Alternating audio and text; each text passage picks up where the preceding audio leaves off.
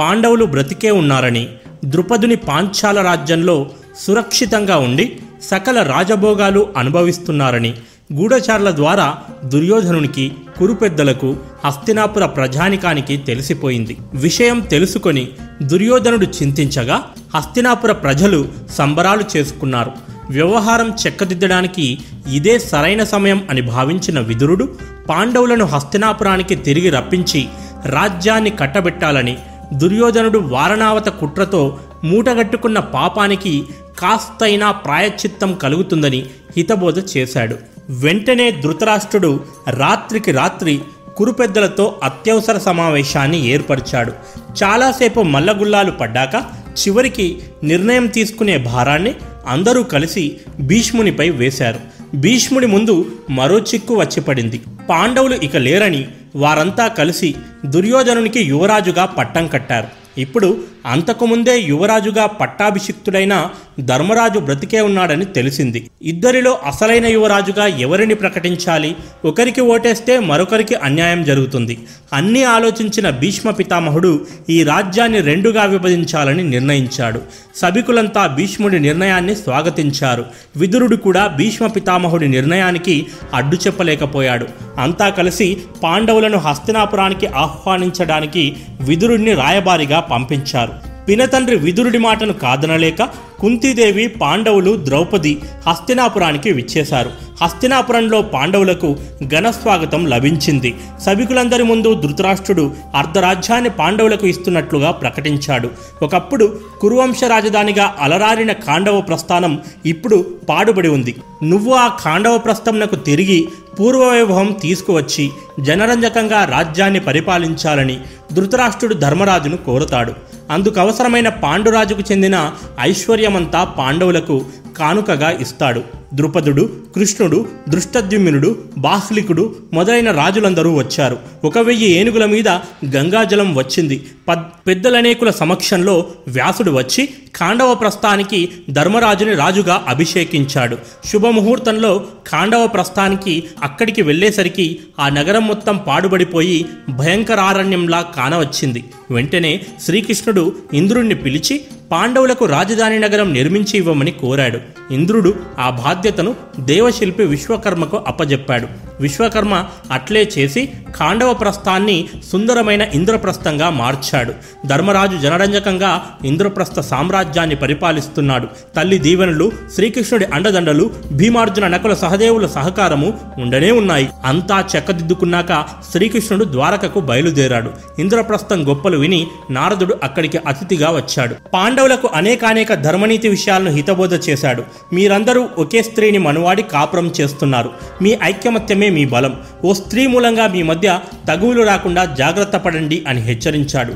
నారదుడి సలహా మేరకు పాండవులు నియమాలు విధించుకొని ద్రౌపదితో కాపురం చేస్తున్నారు. కానీ ఒకరోజు ఓ బ్రాహ్మణుడి గోవులను ఎవరో దొంగిలించారు. ఆ బ్రాహ్మణుడు అర్జునుని శరణు కోరతాడు. అర్జునుడి ఆయుధం ఉన్నటువంటి ఆయుధాగారంలో ధర్మరాజు ద్రౌపది ఉన్నారు. ఆయుధం కోసం లోనికి వెళితే నియమం తప్పిన వాడనవుతాను. మరోవైపు శరణు కోరిన బ్రాహ్మణుడి దుఃఖాన్ని తీర్చడం నా తక్షణ కర్తవ్యం. అలా కొద్దిసేపు తర్జన భర్జనలు పడ్డాక అర్జునుడు ప్రజల రక్షణే తొలి ప్రాధాన్యతగా భావించి ఆయుధానగరం నుండి తన ఆయుధాన్ని తీసుకొని బ్రాహ్మణుడి గోవులను కాపాడుతాడు. అనంతరం ధర్మరాజు దగ్గరికి వచ్చి అన్నా నారద మహర్షి సూచించిన నియమాన్ని తుంగలో తొక్కాను. కావున ఈ పాప పరిహారానికి తీర్థయాత్రలకు వెళ్ళుటకు నిర్ణయించుకుంటుని అని తెలుపుతాడు. బ్రాహ్మణ రక్షణ కోసం చేసిన కార్యం పాపమిలా అవుతుంది తమ్ముడు. నీ నిర్ణయం మార్చుకో అని ధర్మరాజు ఎంత నచ్చజెప్పే ప్రయత్నం చేసినా అర్జునుడు మాత్రం వెనక్కి తగ్గకుండా తన పాప పరిహారానికి తీర్థయాత్రలకు బయలుదేరుతాడు.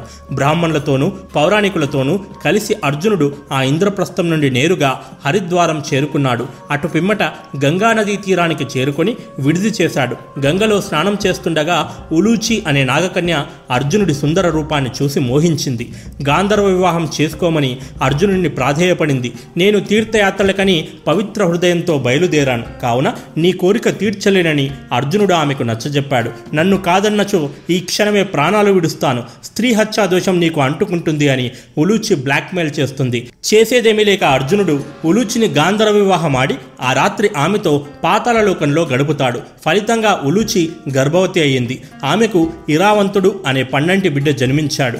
అనంతరం అర్జునుడు తన తీర్థయాత్రలు కొనసాగిస్తూ తూర్పున మణిపురం అనే నగరానికి చేరుకున్నాడు. ఆ దేశపు రాజు చిత్రాంగదుడు ఆ రాజు కుమార్తె చిత్రాంగద అపురూప సౌందర్యవతి. చూస్తున్న కొద్దీ చూడాలనిపించే ముగ్ధ మనోహర సౌందర్య రూపం ఆమె సొంతం.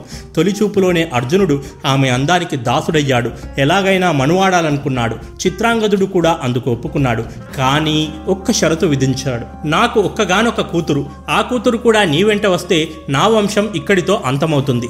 కావున చిత్రాంగద ఆమెకు పుట్టబోయే బిడ్డ నాతోనే ఉంటారు. నా తర్వాత రాజ్యం ఆ బిడ్డకే చెందుతుంది అని చెబుతాడు. అందుకు అర్జునుడు కూడా అంగీకరిస్తాడు.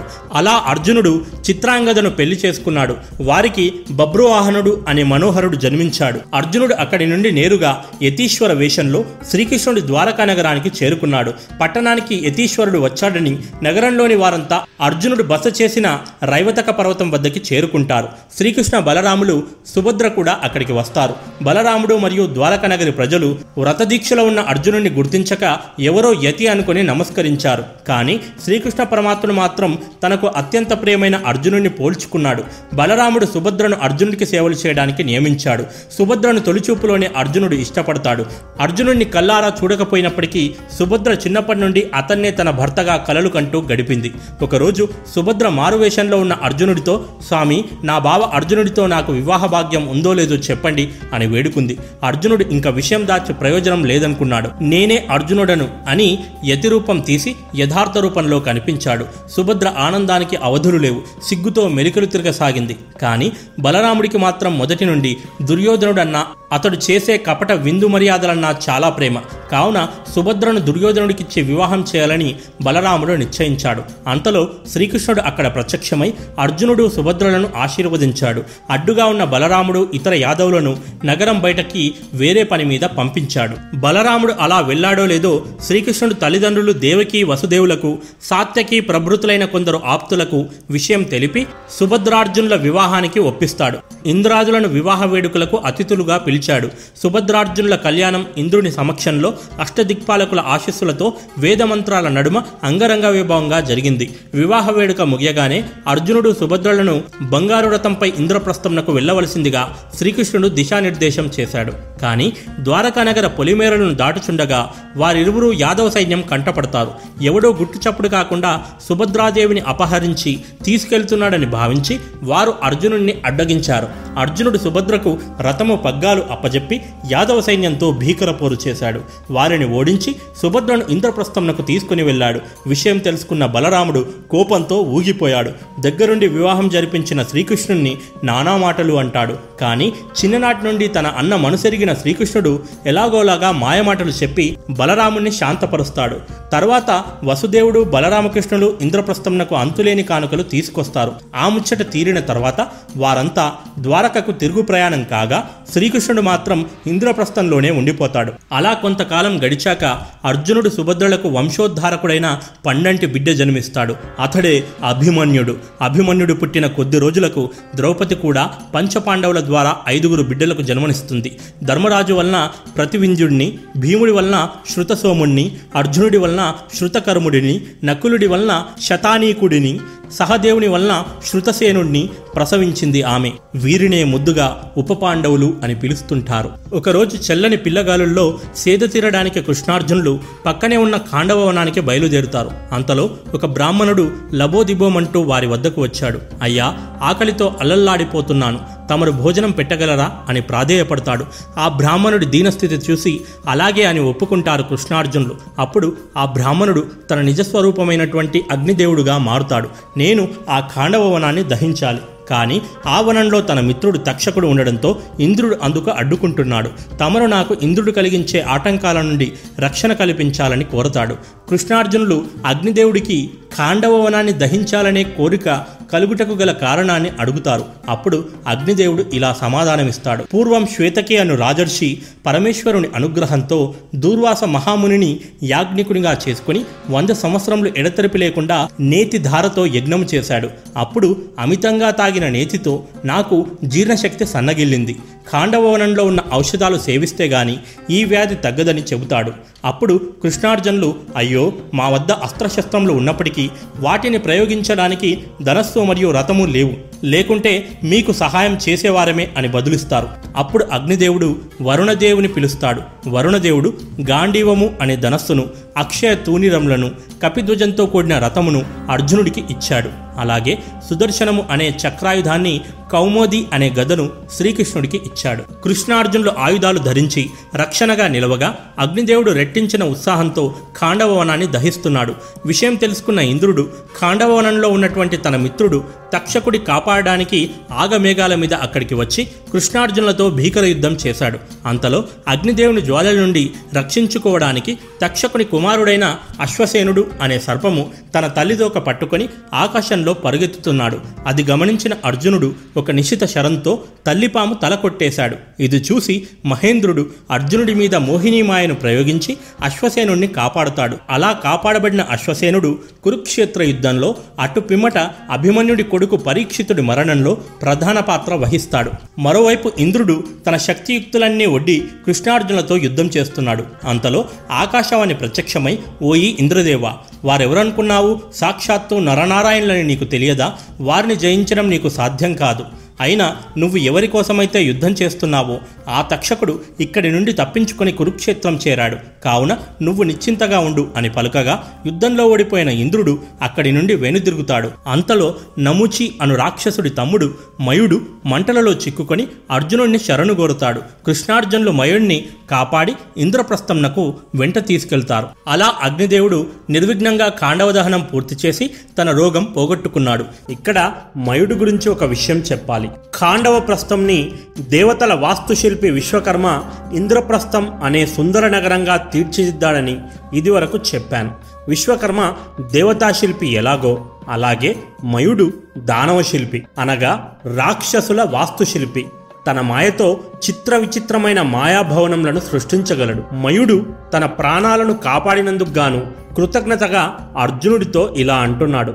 అయ్యా నేను మీకేమి చేయగలను? నేను ఏమి చేసినను మీ పట్ల కృతజ్ఞతను తీర్చుకోలేనని నాకు తెలుసు. అయినను ఏదో నాకు చేతనైనంత సహాయం చేయదలిచి తిని ఆజ్ఞాపించుము అని వేడుకుంటాడు. పాపం అర్జునుడికి ఏమడగాలో తోచట్లేదు. పక్కనే జగన్నాటక సూత్రధారి శ్రీకృష్ణుడు ఉన్నాడాయ్. బంగారం లాంటి ఇంత మంచి ఛాన్సును వదులుతాడా? వెంటనే శ్రీకృష్ణుడు కలగజేసుకొని మాకు ఏమీ వద్దు గాని మా ఇంద్రప్రస్థ మహారాజు అయినటువంటి ధర్మరాజు కొరకు ఇప్పటి వరకు ఎవరూ కూడా కనీవిని ఎరుగని రీతిలో ఓ సుందరమైన భవనాన్ని నిర్మించుము అని కోరతాడు. మయుడు అట్లే అని తన అంగీకారాన్ని తెలుపుతాడు. శ్రీకృష్ణ పరమేశ్వరుడి కైలాస పర్వతంనకు ఉత్తర దిశలో మైనాక పర్వతం ఉన్నది అక్కడికి దగ్గరలో బిందు సరస్సు కలదు. పూర్వం వృషపర్వుడనే రాక్షస రాజు నన్ను ఓ సభ సభ నిర్మించమని కోరాడు. ఆ సభ నిర్మించడానికి కావలసిన అన్ని ఉపకరణములను సిద్ధం చేసుకున్నాను. కానీ కొన్ని అనివార్య కారణముల వలన ఆ సభను నిర్మించలేకపోయాను. కావున నేను వెంటనే మైనాక పర్వతంనకు వెళ్ళి ఆ ఉపకరణములను తీసుకొచ్చి అద్భుతమైన మయసభను నిర్మించెదను. అదీనుగాక నా వద్ద భౌమాదిత్యుడు అనే రాజర్షి దాచి ఉంచిన గద దేవదత్తము అను శంఖము ఉన్నాయి. ఆ గద మామూలు గద కాదు. అత్యంత బరువైన ఆ ఒక్క గద లక్ష గదలతో సమానం ఎంత బరువైన దెబ్బనైనను తట్టుకొనగలదు ఆ గద. ఆ గదను నేను అత్యంత బలశాలి అయిన భీమసేనుడికి బహుకరించెదను. దేవదత్తము అను శంఖమును అర్జునుడికి బహుకరించెదను అని చెప్పి వాటిని తీసుకురావడానికి మైనాక పర్వతంనకు బయలుదేరుతాడు. ఇచ్చిన మాట ప్రకారమే మయుడు తిరిగి వచ్చి సుందరమైన మయసభను నిర్మిస్తాడు. భీముడికి గదను అర్జునుడికి శంఖమును బహుకరిస్తాడు. ఆ సభాభవనంలో మయుడొక అందమైన కోనేరును నిర్మించినాడు.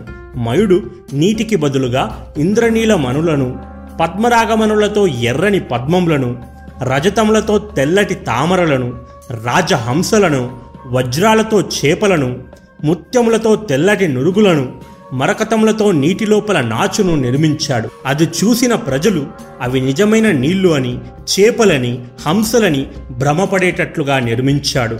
అదీను కాక ఆ సభలో నీటి యంత్రములను చెట్లను నీటి కొలన్లను పక్షుల గూళ్ళను వివిధ రత్నకాంతులతో శోభిల్లు మయసభను మయుడు అత్యద్భుతంగా నిర్మించాడు. ఆ సభ యొక్క మణికాంతుల ముందు సూర్యకాంతి సైతం దిగదుడుపుగానే ఉండేదట. ద్వారములు ప్రాకారములు అన్నియు రత్నములతోనే నిర్మించబడినవి. నభూతో భూతో న భవిష్యతి అను రీతిగా ఉన్నటువంటి ఆ మయసభను పద్నాలుగు నెలల పాటు కష్టించి నిర్మించినాడు మయుడు. తను ఇచ్చిన మాట ప్రకారం నిర్మించిన మయసభను ధర్మరాజుకు అప్పజెప్పి మయుడు అక్కడి నుండి వెళ్ళిపోతాడు. ధర్మరాజు సకుటుంబ సపరివార సమేతంగా ధౌమ్యుడు అను పురోహితుడి ఆశీర్వచనములతో మయసభా ప్రవేశం చేశాడు. మయసభ గొప్పతనం గురించి ఆనోటా ఈనోటా విని సాక్షాత్తు ఆ నారద మహర్షుల వారే దాన్ని చూడ్డానికి విచ్చేశాడు. ధర్మరాజు నారదుల వారికి బహుయింపుగా అతిథి మర్యాదలు చేసినాడు. ఈ సందర్భంలో నారదుడు ధర్మరాజుకు రాజనీతిని గురించి ఉపదేశిస్తాడు. ఎట్టి పరిస్థితిలోనూ ధర్మము తప్పకుండా పరిపాలించుము. యోగ్యతను బట్టి పదవినివ్వము అయోగ్యుడిని అందలమెక్కించకు. విశ్వాసపాత్రులకు సైన్యంలో ఉన్నత పదవులనివ్వము. నమ్మక ద్రోహులను ఎప్పటికప్పుడు పసిగట్టుతూ ఉండుము. శాస్త్రజ్ఞులతో ఎప్పటికప్పుడు నూతనాన్వేషణ కొనసాగించుము. ఆయుర్వేదాన్ని అభివృద్ధిపరిచి ప్రజల ఆరోగ్యాన్ని కాపాడుము. సకాలంలో జీతభత్యాలు ఇవ్వము. రాజ్యం కోసం ప్రాణత్యాగం చేసిన వీరుల కుటుంబాలకు అండగా నిలువుము. రైతులను ప్రోత్సహించుము. వయోవృద్ధులను వికలాంగులను కంటికి రెప్పలా కాపాడుము. రాజసంపదలో కొంత భాగాన్ని అత్యవసర పరిస్థితుల కోసం పక్కన పెట్టుము. శత్రువులపై ఎల్లప్పుడూ ఓ కన్నేసి ఉంచుము. ఇక ఇప్పుడు రాజు ఎలా ఉండకూడదో చెబుతాను విను. ఇంద్రియ సుఖాలకు బానిస కాకూడదు. అబద్ధం ఆడకూడదు. తెలివి తక్కువ వాళ్ళను మూర్ఖులను దరిచేరనీయకూడదు. చేయవలసిన పనులను వాయిదా వేయకూడదు. కోపాన్ని దరిచేరనీయకూడదు. అనాలోచిత నిర్ణయాలు తీసుకునరాదు.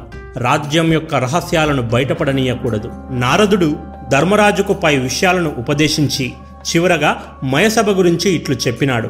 ఈ సభ వంటిది మానవలోకం నందు మరి ఒకటి లేదు అని మయసభపై పొగడ్తల వర్షం కురిపించాడు. అటు పిమ్మట దేవతా శిల్పి అయినటువంటి విశ్వకర్మచే కట్టబడిన ఇంద్రసభ యమసభ వరుణుని సభ బ్రహ్మసభ కుబేర సభ వంటి అద్భుతమైన దివ్య సభల గొప్పతనం గురించి వర్ణించాడు. నారదుడు చివరగా యమసభ గురించి వర్ణిస్తూ ధర్మరాజా అక్కడ నేను మీ తండ్రి గారైన పాండురాజును కలిశాను అన్నాడు.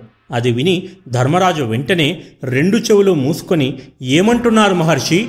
పరమ ధర్మాత్ముడైన నా తండ్రి చేసిన తప్పుకు శిక్షగా రాజ్యాన్ని సైతం గడ్డిపోచలా త్యజించిన నా తండ్రి పాండు మహారాజు యమసభలో ఉన్నాడా? ఇంతకు ముందు ఇంద్రసభను గురించి వర్ణిస్తూ హరిశ్చంద్రుడు ఇంద్రసభలో ఉన్నారని చెప్పారు. నా తండ్రికి ఆ మహద్భాగ్యం ఎందుకు కలగలేదు అని కలవరపడతాడు. హరిశ్చంద్రుడు రాజసూయ మహాయాగాన్ని చేశాడు. అందువలన హరిశ్చంద్రుడు ఇంద్రసభలో ఉన్నాడు. ఇప్పటికైనాను మించిపోయినదేమీ లేదు. నువ్వు వెంటనే రాజసూయ యాగమును చేయుము. నీ తండ్రిని యమలోకం నుండి ఇంద్రలోకంనకు చేర్చిన వాడవవుతావు పితృరుణం తీర్చిన వాడవవుతావు అంతేకాదు నువ్వు కూడా స్వర్గాన్ని చేరుతావు. రాజసూయ యాగం. రాజసూయ యాగం ఏ ఆటంకం లేకుండా ముగిస్తే గనక ఆ రాజు చక్రవర్తిగా పరిగణింపబడతాడు. ఇది ఒక పవిత్ర యజ్ఞము. దీని గురించి యజుర్వేదంలో లిఖించబడింది. ఈ యజ్ఞము నియమాల ప్రకారం ఆ యజ్ఞంను చేయుచున్న రాజు ఒక గుర్రంను వదిలిపెడతాడు. ఆ గుర్రపు చుట్టుపక్కల రాజ్యాలన్నింటినీ తిరిగి మరల యజ్ఞము చేయుచున్నటువంటి పుణ్యస్థలమునకు తిరిగి రావలెను. ఆ రాజు అనుచరులు మారువేషాలలో ఆ గుర్రంను వెంబడిస్తుంటారు. ఎవరైనా రాజు ఆ గుర్రంను ఏ ఆటంకం లేకుండా తమ రాజ్యం నుండి వెళ్ళడానికి అనుమతిస్తే గనక ఆ రాజు రాజసూయ యాగమును చేయుచున్న రాజును చక్రవర్తిగా అంగీకరించినట్లు లెక్క. అలా కాకుండా ఆ రాజు గనక గుర్రంను అడ్డుకున్న ఎడల అతడు ఆ రాజసూయ యాగం చేయుచున్న రాజు ఆధిపత్యాన్ని సవాలు చేస్తున్నాడన్నమాట. నీకు చేతనైతే నన్ను ఓడించి నీ గుర్రంను విడిపించుకో అని సవాలు విసురుతున్నాడన్నమాట. అప్పుడు రాజసూయ యాగం చేయుచున్న రాజు తన సైన్యంతో వెళ్ళి ఆ రాజును ఓడించి గుర్రంను విడిపించుకునవలెను. అలా చుట్టుపక్కల రాజ్యాలన్నింటినీ తన కనుసైగల్లో ఉంచుకోగలిగిన ఎడల మాత్రమే రాజసూయ యాగం విజయవంతంగా ముగుస్తుందన్నమాట. కానీ అది అంత సులభం కాదు. త్రేతాయుగంలో శ్రీరామచంద్రుల వారు రాజసూయ యాగమును చేసినట్లు పురాణాలు చెబుతున్నాయి. నారదుడి సలహా ప్రకారం ధర్మరాజు రాజసూయ యాగం గురించి తెగ ఆలోచిస్తున్నాడు. ఈ యాగము తలపెట్టిన ఎంతోమంది రాజులతో యుద్ధం చేయవలసి వస్తుంది. అన్యాయంగా వారందరినీ వధించవలసి ఉంటుంది. నా ఒక్కడి స్వర్గసుఖం కోసం ఇంతమందిని వధించుట అవసరమా అని లోలోన ధర్మరాజు మదనపడుతుంటాడు అంతలో అక్కడికి విచ్చేసిన శ్రీకృష్ణ పరమాత్ముడు ధర్మరాజు అంతరంగమున డోలాయమాడుతున్న సునామీని గ్రహించి ధర్మరాజా సందేహించకు. మహాత్ములు నారద మహర్షుల వారు అన్నీ ఆలోచించే నీక సలహానిచ్చారు. సర్వగుణ సంపన్నుడవైన నీవు రాజసూయ యాగాన్ని చేయుటకు అన్ని విధముల అర్హుడవే. మంచి చెడులు తెలిసినవాడవు ధర్మాధర్మముల విచక్షణ కలవాడవు. నీకు కాకుండా రాజసూయ యాగము చేసే అర్హత ఇంకెవరికి కలదు. చక్రవర్తిగా కీర్తింపబడుటకు అన్ని రకములుగా అర్హుడవు నీవు. కానీ ఆ నీచుడు తనను చక్రవర్తిగా ప్రకటించుకొని చుట్టుపక్కల రాజులందరినీ తన కండబలంతో అనగదొక్కి తన చెప్పు చేతల్లో పెట్టుకున్నాడు. నీ రాజసూయ యాగము విజయవంతం కావాలంటే ముందుగా ఆ నీచుడిని అంతం చేయవలసి ఉంటుంది అని హితవు పలికాడు. వెంటనే ధర్మరాజు ఎవరా నీచుడు? అని అడుగుతాడు. అతడి పేరు జరాసంధుడు. తన మామ కంసుని తను సంహరించినందుకు గాను నాపై పగబట్టి అదే పనిగా పదిహేడు సార్లు మధురపై దండెత్తినాడు. నేను అన్న బలరాముడు యాదవ సైన్యంతో జరాసంధుణ్ణి ఘోరంగా ఓడించి పదిహేడు సార్లు కూడా తిప్పికొట్టాం. ఆ జరాసంధుడి పోరు పడలేక మేము మధురను విడిచి ద్వారకలో సామ్రాజ్యాన్ని ఏర్పరచుకున్నాము అని చెప్పాడు. అది విన్న ధర్మరాజు శ్రీకృష్ణ సర్వాంతర్యామి అయిన మీరు ఆ జరాసంధుని ఓడించిన మరుక్షణం ఎందుకు సంహరించలేదు? మీరు అతన్ని ప్రాణాలతో వదిలిపెట్టారు గనుకనే కదా అతడు మళ్ళీ మళ్ళీ మధురపై దండయాత్ర చేయగలిగాడు అని ప్రశ్నించాడు. అది విన్నటువంటి శ్రీకృష్ణుడు అది అంత సులభం కాదు. జరాసంధుడి చావు వేరొకరి చేతిలో రాసిపెట్టి ఉంది. విధిని నేను తప్పించలేను కదా జరాసంధుడి జన్మరహస్యం గురించి చెబుతాను విను అని కథ చెప్పడం మొదలు పెడతాడు. శ్రీకృష్ణుడు జరాసంధుడి జన్మరహస్యం గురించి ధర్మరాజుకు ఇలా వివరిస్తున్నాడు. మథురా నగరిని కంసుడు అనే రాక్షసుడు పరిపాలిస్తున్నాడు. కంసుడి చెల్లెలు దేవకికి జన్మించిన సంతానమే శ్రీకృష్ణుడు. శ్రీకృష్ణుడి వల్ల తన ప్రాణాలకు ముప్పు ఉందని తెలిసిన కంసుడు అతన్ని చంపడానికి అనేకానేక విశ్వ ప్రయత్నాలు చేస్తాడు. చివరికి శ్రీకృష్ణుడే మథురకు వచ్చి కంసుణ్ణి వధిస్తాడు. కంసుడు పక్కనే ఉన్న మగధ సామ్రాజ్యం అధిపతి జరాసంధుడికి అల్లుడు.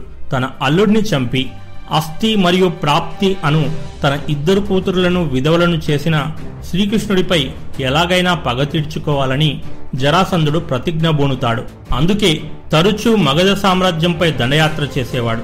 అలా దండయాత్ర చేసిన పదిహేడు సార్లు కూడా జరాసంధుడు శ్రీకృష్ణుడు బలరాముని చేతుల్లో ఘోర పరాజయాన్ని చవిచూసి తిరిగి వెళ్ళేవాడు. అయితే ఇక్కడ మరి అన్నిసార్లు జరాసంధుడు దండయాత్ర చేసినప్పుడు శ్రీకృష్ణుడు ఎందుకు జరాసంధుని చంపలేదనే డౌట్ మీకు రావచ్చు. ఈ డౌట్ క్లియర్ కావాలంటే ముందు జరాసంధుడి జన్మ రహస్యం మనకు తెలియాలి. మగధ రాజు బృహద్రథుడికి ఇద్దరు భార్యలున్నప్పటికీ సంతానం మాత్రం కలగలేదు. దాంతో పుత్రలేమితో బాధపడుతున్న బృహద్రథుడు చండకేశక మహర్షిని ఆశ్రయిస్తాడు. ఆ ఋషి బృహద్రథుడికి ఒక మామిడి పండు ఇస్తాడు. ఆ పండును నీ భార్యల్లో ఒకరికి ఇవ్వు. అత్యంత పరాక్రమవంతుడైన బిడ్డ జన్మిస్తాడని చెబుతాడు. అయితే పొరపాటున ఆ పండును బృహద్రథుని ఇద్దరు భార్యలు చెరిసగం పంచుకొని తింటారు. దాంతో వారిద్దరూ గర్భవతులై చెరిసగం బిడ్డను కంటారు. ప్రాణంతో లేని సగం శరీరంతో ఉన్నటువంటి ఆ బిడ్డ నాకెందుకని సముద్రంలో పడేశాడు. సముద్రంలో ఉన్నటువంటి జర అను రాక్షసి వారిని చూసి తన రెండు చేతులతో రెండు ముక్కలుగా ఉన్న బిడ్డలను తీసి నోట్లో పెట్టుకోబోయింది. సరిగ్గా నోట్లో పెట్టుకోబోయే సమయంలో ఆ రెండు ముక్కలు ఒకటై బిడ్డ బిగ్గరగా ఏడవడం మొదలు పెడతాడు దాంతో ప్రాణంతో ఉన్న ఆ బిడ్డను భక్షించడానికి మనసొప్పక ఆ రాక్షసి బృహద్రతునికి జరిగిందంతా చెప్పి తిరిగిచ్చేస్తుంది అలా జర అనే రాక్షసి సంధి చేయడం వలన జీవం పోసుకున్నాడు కాబట్టి ఆ బిడ్డకు జరాసంధుడు అని నామకరణం చేసి అతిరథ మహారథులతో వివిధ యుద్ధ రంగాల్లో శిక్షణనిప్పిస్తాడు. జరాసంధుడిని వధించాలంటే అది కేవలం మల్లయుద్ధం ద్వారా మాత్రమే సాధ్యమవుతుంది. ఎలాంటి ఆయుధాలు అస్త్రములు జరాసంధుణ్ణి మట్టుపెట్టలేవు. జరాసంధుణ్ణి మల్లయుద్ధంలో రెండుగా చీల్చి కుడి పక్కను ఎడమవైపుకు ఎడమ పక్కను కుడివైపుకు శరీరాలను మార్చినప్పుడు మాత్రమే అతడికి మరణం సంభవించును. జరాసంధుడు బకాసురుడు కీచకుడు దుర్యోధనుడు భీముడులు ఒకే నక్షత్రంలో జన్మించారు. వీరి చావు మిగతా నలుగురిలో ఏ ఒక్కరి చేతుల్లోనూ ఉంటుంది. ఇప్పటికే భీమసేనుడు బకాసురుణ్ణి వధించాడు. ధర్మరాజా భీమసేనుణ్ణి నాతో పాటుగా పంపుము. మేము జరాసంధుడి మగధ సామ్రాజ్యానికి వెళ్ళి వాడి కథ శాశ్వతంగా ముగిస్తాం. భీమసేనుడికి అండగా నేనుండనే ఉన్నాను. కావున నువ్వు నిశ్చింతగా ఉండు అని శ్రీకృష్ణుడు పలుకుతాడు. అది విని ధర్మరాజు ఎంత మాట? మీరు భీమసేనుణ్ణి పంపమని నన్నడగడమేంటి? మీ చెల్లని అండ ఎల్లప్పుడూ మాపై ఉంటుందని మాకు తెలియనిదా? మీరు ఇప్పుడే భీమసేనుడు అర్జునులను వెంటబెట్టుకుని ఆ దుర్మార్గుడి అంతం చూసిరండి అని పలుకుతాడు. శ్రీకృష్ణుడు భీమసేనుడు అర్జునుడు బ్రాహ్మణ వేషం ధరించి మగధకు బయలుదేరుతారు. మగధ పొలిమేరలకు చేరుకొనుచుండగా జరాసంధుడి కోట మీద ఉన్న ఢంకా గురించి శ్రీకృష్ణుడు భీముడికి చెబుతాడు. ఆ ఢంకాలు శత్రువులు ఎవరైనా రాజ్యంలో ప్రవేశిస్తే తామంతట తామే మోగుతాయి. ఆ విషయం భీముడికి చెప్పి శ్రీకృష్ణుడు ఆ ఢంకాలను ధ్వంసం చేయిస్తాడు. ఢంకాలు ధ్వంసం చేశాక శ్రీకృష్ణుడు అర్జునుడు భీముళ్ళు రాజమార్గంలో కాకుండా దొడ్డి మార్గంలో రాజధానిలోకి ప్రవేశిస్తారు. సరాసరి వారు జరాసంధుడి రాజగృహంనకు వెళుతారు. జరాసంధుడు బ్రాహ్మణ వేషధారణలో ఉన్నటువంటి ఆ ముగ్గురిని ఆదరించి అతిథి మర్యాదలు చేసినాడు. ఓ ఉత్తమ బ్రాహ్మణులారా మీకేం కావాలో కోరుకోండి అని జరాసంధుడు వారిని అడుగుతాడు. జరాసంధుడు తన రాజగృహంనకు వచ్చిన వారు ఏ కోరికను అడిగినా కాదనక తీరుస్తాడు.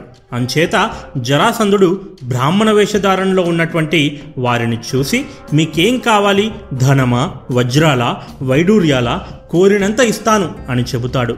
కానీ కృష్ణుడు రాజా అవన్నీ మాకెందులకు? మేం కోరింది నెరవేరిస్తే చాలు అంటాడు. ఈ జరాసంధుడు నెరవేర్చలేనంత పెద్ద కోరిక మీది.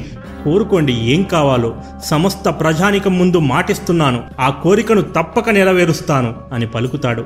అప్పుడు కృష్ణుడు మాలో ఒకరితో మీరు ద్వంద్వ యుద్ధం చేయాలి అని వరం కోరతాడు. అది విని జరాసంధుడు ఏం మతిపోయిందా? ప్రాణాలపై ఆశ వదులుకున్నావా? మహామహా రాజవీరులే మా బలపరాక్రమం ముందు దాసోహమని చెరసాల్లో మగ్గుతున్నారు. మీరెంత? అయినా నాతో యుద్ధం చేయాలనే ఈ పాడుబుద్ధి బ్రాహ్మణోత్తములకు కలగదు.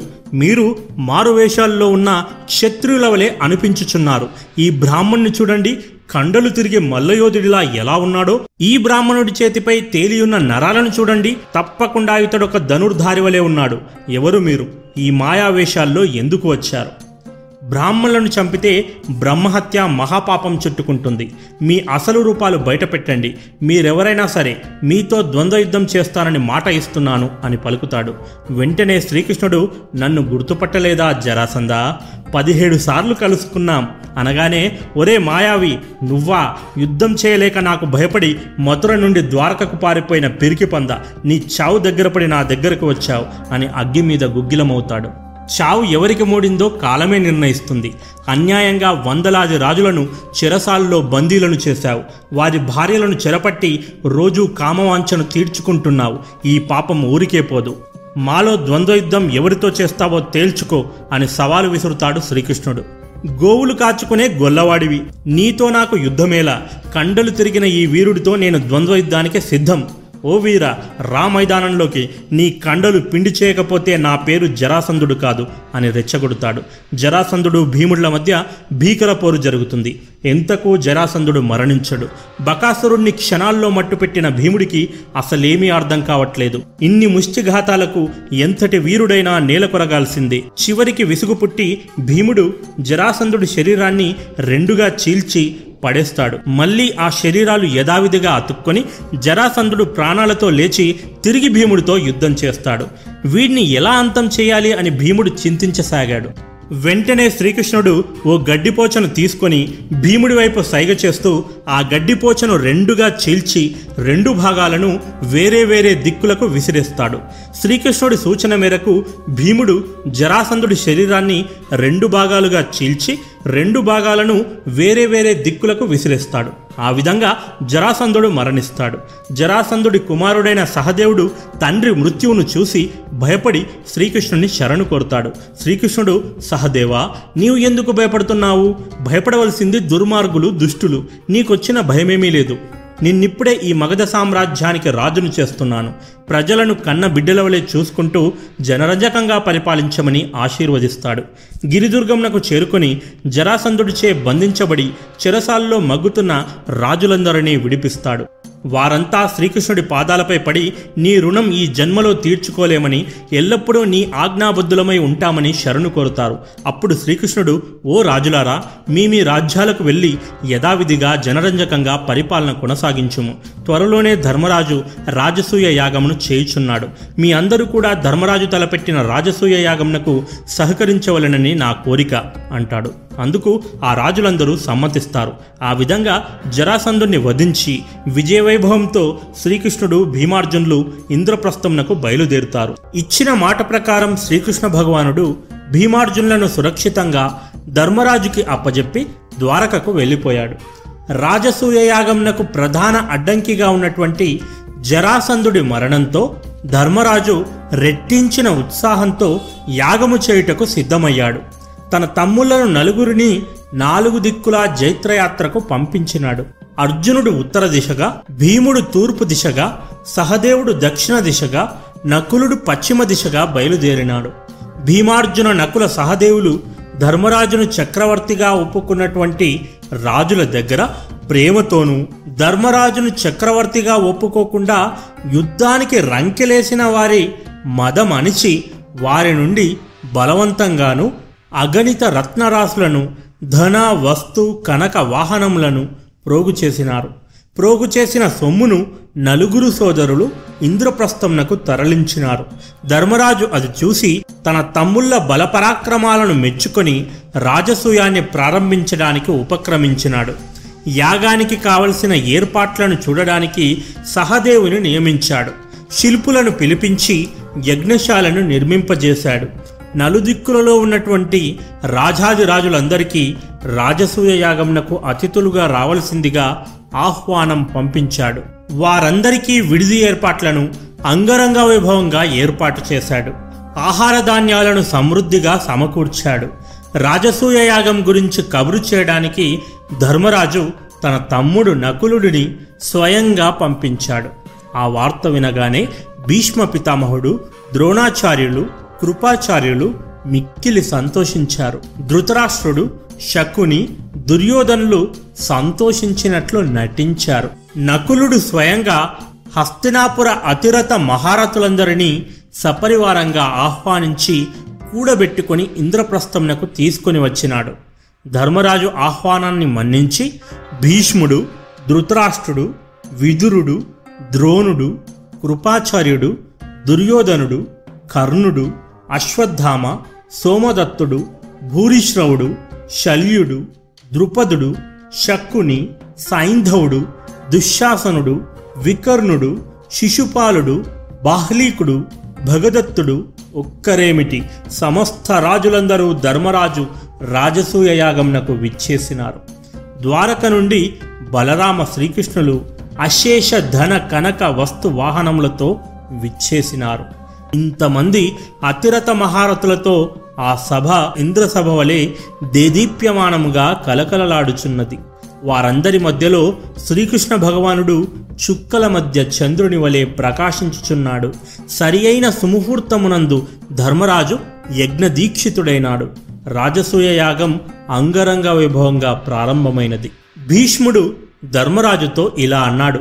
ధర్మరాజా స్నాతకుడు ఋత్వికుడు సద్గురుడు జ్ఞాన సంపన్నుడు అందరికీ నచ్చినవాడు అందరూ మెచ్చినవాడు అయిన మహానుభావునికి అగ్రపూజ చేయవలసిందిగా కోరాడు. అది విని ధర్మరాజు ఆ మహానుభావుడెవరో మీరే సెలవియ్యండి పితామహ అని జవాబు పలికాడు. అది విన్నటువంటి భీష్మ పితామహుడు ఓ చిరునవ్వు నవ్వి నాయనా ఈ సభలోనే కాదు ముల్లోకాలలోనూ అంతటి మహానుభావుడు సాక్షాత్తు విష్ణు స్వరూపుడైనటువంటి ఈ శ్రీకృష్ణ పరమాత్ముడు కాక ఇంకెవరున్నారు? మనమందరము ఆకాశంలో చుక్కల వంటి వాళ్ళమైతే ఆయన చంద్రుడి వంటివాడు చంద్రుడు కళ్ళ ముందుండగా చుక్కల వైపు ఎవరు చూస్తారు నాయన? కావున శ్రీకృష్ణ పరమాత్మునికి అగ్రపూజ చేయమని సలహా ఇచ్చాడు. భీష్ముడు చెప్పినట్లుగానే ధర్మరాజు శ్రీకృష్ణ పరమాత్ముడికి అగ్రపూజ చేసినాడు. అంతా సజావుగా సాగిపోతుంది అనుకున్నటువంటి సమయంలో మన తెలుగు సినిమాల్లో ఆపండి ఈ పెళ్ళిని అనే డైలాగు వినిపించినట్లుగా ఇక్కడ కూడా ఒక రాజు లేచి ఆపండి అంటూ తన అభ్యంతరాన్ని తెలియజేశాడు. ఆ రాజు మరెవరో కాదు చేది దేశపు రాజైనటువంటి శిశుపాలుడు ఒరి పాండవులరా రాజసూయ యాగము కొరకు అశ్వము మా రాజ్యమందు ప్రవేశించినప్పుడు ధర్మరాజు ధర్మము తప్పని వాడిని తలచి నా శిరస్సు వంచాను.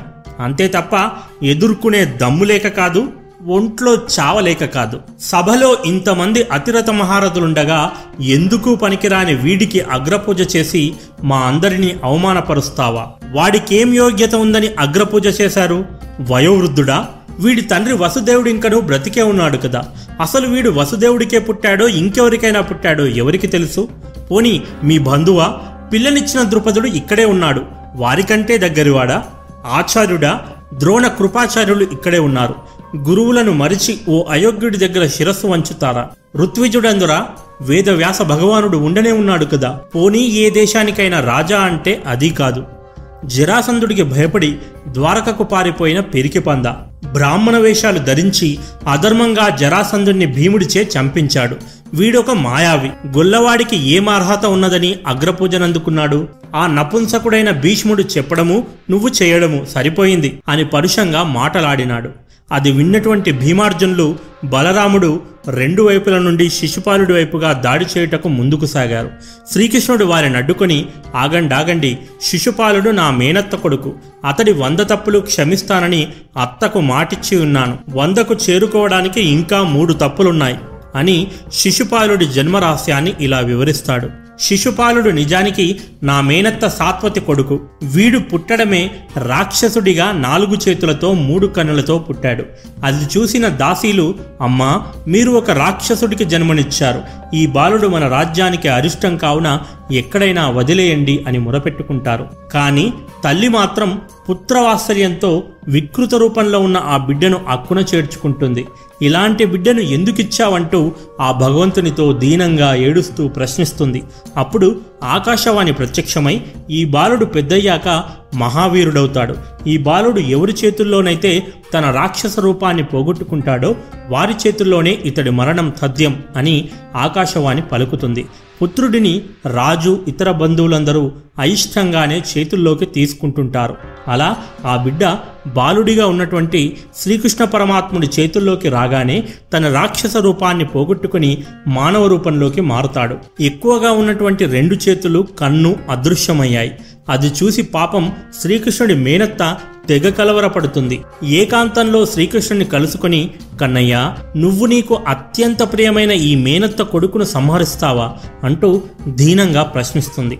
అప్పుడు శ్రీకృష్ణుడు ఒకవేళ ఆకాశవాణి అలాగే పలికితే అది జరిగి తీరుతుంది. విధిని తప్పించడం నా చేతుల్లో కూడా లేనిది కదా అత్త. అయితే నీ కొరకు నేను ఒక వరమిస్తున్నాను శిశుపాలుడి వంద తప్పులను నేను ఓర్పుతో క్షమిస్తాను.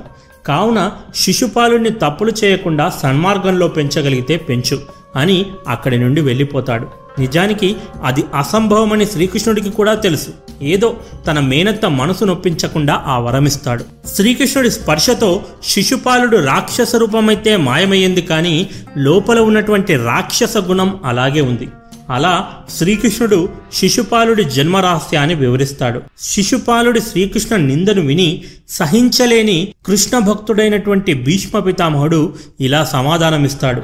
శిశుపాల శరీరమంతా అణువణువున మూర్ఖత్వంతో నిండి ఉన్నావు. కళ్ళ ముందున్న నారాయణ్ణి పోల్చుకోలేకపోతున్నావు.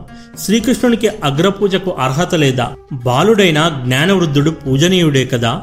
అమిత పరాక్రమవంతుడైన వీరుడు పూజనీయుడే కదా. లోకారాధ్యుడైన కృష్ణుని పూజిస్తే లోకమంతా తృప్తి చెందుతుంది అని సమాధానమిస్తాడు. అది విన్నటువంటి శిశుపాలుడు మరింత రెచ్చిపోతాడు. ఇంకా మూడు తప్పులు మిగిలి ఉన్నాయా?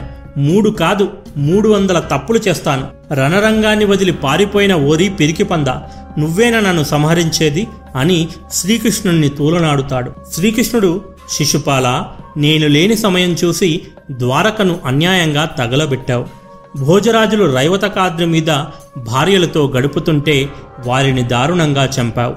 నా తండ్రి వసుదేవుడు అశ్వమేధ యాగం చేస్తుంటే అశ్వాన్ని అపహరించావు. గంగాపుత్రుడైన పవిత్ర హృదయుడైన భీష్మ పితామహుణ్ణి అనరాని మాటలు అన్నావు. నీ నోటి దురుసుతనంతో వంద తప్పులు పూర్తయ్యాయి. ఇంకొక్క మాట మాట్లాడినా నీ చావు తథ్యం అని హెచ్చరిస్తాడు. ఛీ నీచుడా! నువ్వా నన్ను చంపేది? నేను వివాహమాడదలిచిన కన్యను అపహరించే సిగ్గు ఎగ్గు లేకుండా ఇప్పుడు నీతివాక్యాలు వల్లవేస్తున్నావు. ఇప్పుడే నా గదతో నీ శిరస్సు వేయి వక్కలు చేస్తాను అంటూ కృష్ణుడిపై దాడి చేయబోతాడు. వెంటనే శ్రీకృష్ణ పరమాత్ముడు చక్రాయుధం ప్రయోగించి శిశుపాలుని శిరస్సు ఖండించినాడు. నిజానికి శిశుపాలుడు ఓ గంధర్వుడు. శాపం కారణంగా మానవ జన్మ ఎత్తినాడు. శ్రీకృష్ణుడి చల్లని చేతుల్లో సుదర్శన చక్రంతో సంహరించబడగానే అతడి పాపాలన్నీ పటాపంచలైపోయినాయి. శిశుపాలుడి కలేబురం నుండి అతడి జ్యోతి బయటకు వచ్చి విష్ణు రూపమైనటువంటి శ్రీకృష్ణుడి ఆశస్సులు తీసుకుని దేవలోకమునకు వెళ్ళిపోయినది. ఆ తర్వాత శ్రీకృష్ణుడు ధర్మరాజుతో శిశుపాలుడి అంత్యక్రియలు జరిపించమన్నాడు. శిశుపాలుడి కుమారుడిని చేది దేశానికి రాజును చేశాడు. శిశుపాలుని వధతో యజ్ఞ విఘ్నము తొలగిపోయి రాజసూయ యాగం విజయవంతంగా పూర్తి అయినది. రాజసూయ యాగం పూర్తయిన వెంటనే అతిథులందరూ ధర్మరాజును చక్రవర్తిగా సత్కరించి తమ తమ రాజ్యాలకు వెళ్ళిపోయినారు. శ్రీకృష్ణుడు కూడా ఇక మేము వెళ్ళి వస్తామని పాండవుల దగ్గర సెలవు తీసుకుంటున్నాడు. అది విన్నటువంటి అర్జునుడు బావ ముఖంలో మమ్మల్ని వదిలి వెళ్ళిపోతున్నామన్న బాధ కొంచెం కూడా కనిపించడం లేదు. బావకి మాపై ప్రేమ తగ్గిపోయిందా ఏమి? అని అడిగాడు. అప్పుడు శ్రీకృష్ణుడు పార్థ నేను ఇక్కడికి బావలాగా రాలేదు. రాజసూయ యాగంనకు ద్వారక తరపున అతిథి వలె వచ్చాను. యాగంనకు వచ్చిన రాజులందరూ వెళ్ళిపోయారు కదా? కావున మేము కూడా వెళ్ళడమే ధర్మం. అదీ కాక ద్వారకలో మాకు కొన్ని అత్యవసర పనులున్నాయి. కావున వెళ్ళడం తప్పదు. అయినా యాగానికి వచ్చిన అతిథులందరూ వెళ్ళిపోయారా? ఇంకా ఎవరైనా ఉన్నారా? అని శ్రీకృష్ణుడు ధర్మరాజును అడుగుతాడు. ఇక్కడ సర్వాంతర్యామి అయిన శ్రీకృష్ణుడికి ఎవరు ఉన్నారో బాగా తెలుసు. కానీ ఆ మాట ధర్మరాజు నోట పలికించాలని ఆ ప్రశ్న వేశాడు. ఎంతైనా బావ కదా అప్పుడప్పుడు ఇలా బావమరుదులను ఆట పట్టిస్తూ ఉంటాడు. అది విన్న ధర్మరాజు శ్రీకృష్ణ అతిథులందరూ వెళ్ళిపోయారు. కానీ నా తమ్ముడు దుర్యోధనుడు శకుని వారి అనుచరులు మాత్రం ఇంకా ఉన్నారు. వారు అతిథి గృహంలో విశ్రాంతి తీసుకుంటున్నారు. బయటకి కఠినంగా కనిపించిన నా తమ్ముడికి నేనంటే ఎనలేని ప్రేమ. అందుకే ఇంకా ఇక్కడే ఉన్నాడు అని శ్రీకృష్ణుడితో పలికాడు. అవునవును నీ తమ్ముడికి నువ్వన్నా నీ రాజ్యం ఇంద్రప్రస్థమన్నా ఎనలేని ప్రేమ అంటూ ద్వంద్వార్థం వచ్చేలా శ్రీకృష్ణుడు చలోక్తి విసిరాడు. శ్రీకృష్ణుడు బలరాములు ద్వారకకు వెళ్ళిపోయారు. శకుని నేనెప్పుడెప్పుడు ద్వారకకు వెళ్ళిపోతానా అని నిరీక్షిస్తున్నాడని శ్రీకృష్ణుడికి బాగా తెలుసు. అతని కోరిక నేనెందుకు కాదనాలి అని మనసులో అనుకుని నవ్వుకుంటూ వెళ్ళిపోయాడు శ్రీకృష్ణుడు. దుర్యోధనుడు శకుని వింత ప్రవర్తన చూసి అగ్గి మీద గుగ్గిలమవుతున్నాడు. మామా రానని నేనెంత మొత్తుకున్నా అది చేస్తాను ఇది చేస్తాను అంటూ బలవంతంగా ఇక్కడికి తీసుకొచ్చావు. నా ఈ కళ్ళతో ఆ రాజసూయ యాగంను చూడలేక క్షణక్షణం చచ్చిపోయాను. పోని యాగం అయిపోయాకైనా వెళదామంటే విగ్రహంలాగా ఆ కుర్చీలో అతుక్కుపోయి కూర్చున్నావు. ఇంకా ఎవరి కోసం ఈ నిరీక్షణ? చూస్తుంటే అందరూ తినిపోయిన ఎంగిలి విస్తరాకులు కూడా నాతోనే ఎత్తించేలా ఉన్నావే. చూసింది చాలు. లే పోదాం పద. ఆఖరికి ఆ శ్రీకృష్ణుడు కూడా వెళ్ళిపోయాడు. నువ్వు వస్తావా లేక ఈ కుర్చీతో సహా ఎత్తుకురమ్మని భట్లకు చెప్పమంటావా? అని దుర్యోధనుడు రుసరుసలాడాడు. నేను రాను ఇక్కడే ఉంటాను అని శకుని బదులిచ్చాడు. మామా వస్తావా రావా? నేను రాను. ఆ శ్రీకృష్ణుడు ఎప్పుడెప్పుడు వెళతాడా అని కళ్ళల్లో వత్తులేసుకుని నిరీక్షించాను. అమ్మయ్యా వెళ్ళిపోయాడు కదా. ఈ శకుని ఎత్తులు ఆ శ్రీకృష్ణుడి ముందు పనిచేయవు. అందుకే శ్రీకృష్ణుడు వెళ్ళిపోయే వరకు నిరీక్షిస్తూనే ఉన్నాను. ఇప్పుడు అసలు ఆట మొదలు పెడతాను అంటూ వెకిలి నవ్వులు నవ్వసాగాడు. మొదటి నుండి శకుని ప్రవర్తన నచ్చని కర్ణుడు దుర్యోధన ఇక నాకు సెలవు అంటూ హస్తినాపురానికి తిరిగి వచ్చాడు. అలా శకుని దుర్యోధనులు మాత్రం ఇంకను ఇంద్రప్రస్థంలోనే ఉండిపోయారు. శ్రీకృష్ణుడు అలా ద్వారకకు వెళ్ళాడో లేదో శకుని దుర్యోధనుడు ధర్మరాజు దగ్గరికి వెళతారు. శకుని ధర్మరాజును జూదం ఆడడానికి మాటలతో రెచ్చగొడతాడు. ధర్మరాజుకు కూడా జూదం అంటే చాలా ఇష్టం కాబట్టి వెంటనే ఒప్పుకుంటాడు. జూదంలో శకుని కావాలని ఓడిపోతాడు. నిజానికి శకుని దగ్గర తన తండ్రి వెన్నెముక నుండి తయారైనటువంటి ప్రత్యేకమైన పాచికలు ఉన్నాయి. శకుని ఏ సంఖ్య పడమంటే అలా పడతాయి. కానీ శకుని తప్పుడు సంఖ్యను మనసులో కోరుకొని కావాలని ఓడిపోతాడు. దాంతో దుర్యోధనుడు రుసరుసమంటూ మధ్యలోనే అక్కడి నుండి విడిది గృహానికి వెళతాడు. కానీ శకుని మాత్రం అక్కడే ఉండి ఏం ధర్మరాజా మీ గురువు ద్రోణాచార్యుడు దుర్యోధనుడికి అటు గెలవడమూ నేర్పించలేదు ఇటు ఓటమిని ఒప్పుకోవడమూ నేర్పించలేదు. ఏం విద్య నేర్పించాడో ఏమో అంటూ వెంటనే మాట మార్చి కానీ ఒక్కటి మాత్రం చెప్పుకొని తీరాల్సిందే. ధర్మరాజు రాజులలో మాత్రమే చక్రవర్తి కాదు జూదంలో కూడా చక్రవర్తే. ధర్మరాజును జూదంలో ఓడించడం ఎవ్వరి తరమూ కాదు అంటూ ఆకాశానికెత్తేస్తాడు. ఇక నాకు సెలవు అంటూ శకుని విడిది గృహానికి తిరిగొస్తాడు. అల్లుడు మధ్యలోనే అలా వచ్చేశావేంటి? అని శకుని దుర్యోధనుని ప్రశ్నిస్తాడు. రాక నువ్వెలా ఓడిపోయావో చూస్తూ కూర్చోమంటావా? ఓ కృష్ణుడు వెళ్ళగానే చక్రం తిప్పేస్తాను ఇరగదీస్తాను చించేస్తాను అంటూ ప్రగల్భాలు పలికావు. తీరా అక్కడికెళ్ళి జూదంలో ఓడిపోయి ఉన్న కాస్త పరువు కూడా తీసేశావు అంటూ కోపంతో ఊగిపోయాడు. అల్లుడు అల్లుడు అంతిమ యుద్ధంలో గెలవాలంటే కొన్ని కొన్నిసార్లు కావాలని ఓడిపోవలసి వస్తుంది. అయినా ఇవన్నీ నీకు అర్థం కావులే. పక్కనే మయుడు అద్భుతంగా కట్టించిన మయసభ ఉంది.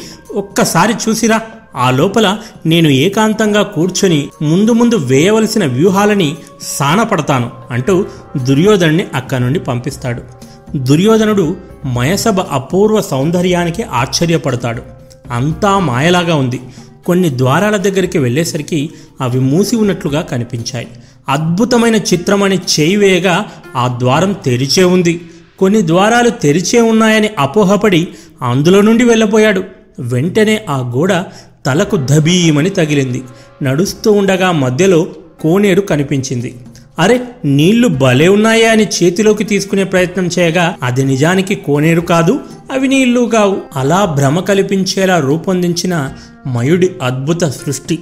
మరికొంత దూరం నడిచాక మళ్ళీ కోనేరు కనిపించింది. ఇది ఇంతకు ముందు వంటి డమ్మి కోనేరే అని భావించి దుర్యోధనుడు మీసం మెలివేస్తూ ముందుకు నడిచాడు. ఇక్కడే పప్పులో కాలేశాడు. కాదు కాదు కోనేరులో కాలేశాడు. నీటిపై బలంగా కాలు పెట్టగానే ధబీమని ఆ కోనేరులో బొక్కబోర్లా పడిపోయాడు. అది చూసిన ద్రౌపది ఆమె చెలికత్తెలు పకపక నవ్వారు. బావాని ద్రౌపది చనువుతో నవ్విందా? లేక అప్పటికప్పుడు అనుకోకుండా అలా ప్రవర్తించిందా?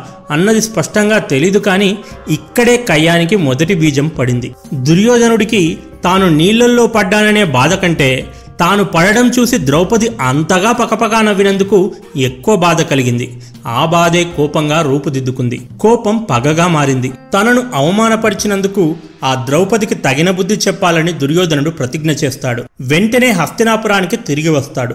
మార్గమధ్యంలో జరిగిందంతా విని శకుని దుర్యోధనుని మరింత రెచ్చగొడతాడు. దుర్యోధన నీకు జరిగిన అవమానం మామూలుది కాదు. కన్ను మిన్ను గనక కురు సార్వభౌముడనే మర్యాద కూడా లేకుండా ఆ ద్రౌపది నిన్ను అపహాస్యం చేసింది. ఆ పాండవులు ఇంద్రప్రస్థ రాజ్యాన్ని చూసుకొని కళ్ళు నెత్తికెక్కి ఉన్నారు. నా దగ్గర ఒక ఉపాయం ఉంది. ఆ ఉపాయంతో పాండవుల రాజ్యము నీ వశమవుతుంది. ద్రౌపదిపై నీ పగ తీరుతుంది. ఏమంటావల్లుడు? మామా ఊరికే విసిగించక నేరుగా ఆ ఉపాయమేంటో చెప్పు అని దుర్యోధనుడు అడుగుతాడు. అల్లుడు నా తండ్రి వరంతో నా దగ్గర మాయాపాచికలు ఉన్నాయి. అవి నేనేం చెబితే అలాగే పడతాయి. కావాలంటే ఒక సంఖ్య చెప్పు అని శకుని దుర్యోధన్ని అడుగుతాడు. ఇక్కడ నేను గర్వభంగం చెంది పుట్టెడు దుఃఖంతో ఉంటే నీకు జూదం ఆడాలనిపిస్తుందా అని ఊగిపోతాడు దుర్యోధనుడు. అల్లుడు ముందు నువ్వు ఒక సంఖ్య చెప్పు అని మళ్ళీ అడగగా సరే అని ఓ సంఖ్య చెబుతాడు. శకుని పాచికలు వేయగా సరిగ్గా ఆ సంఖ్యే వస్తుంది. దుర్యోధనుడు మళ్ళీ ఒక సంఖ్య చెబుతాడు. మళ్ళీ చెప్పిన సంఖ్య వస్తుంది. అరే ఆశ్చర్యంగా ఉందే మామ! మరి ఏమనుకున్నావు ఈ శకుని మామను ఈ దెబ్బతో ధర్మరాజును జూదం ఆడించి నాశనం చేసేద్దాం.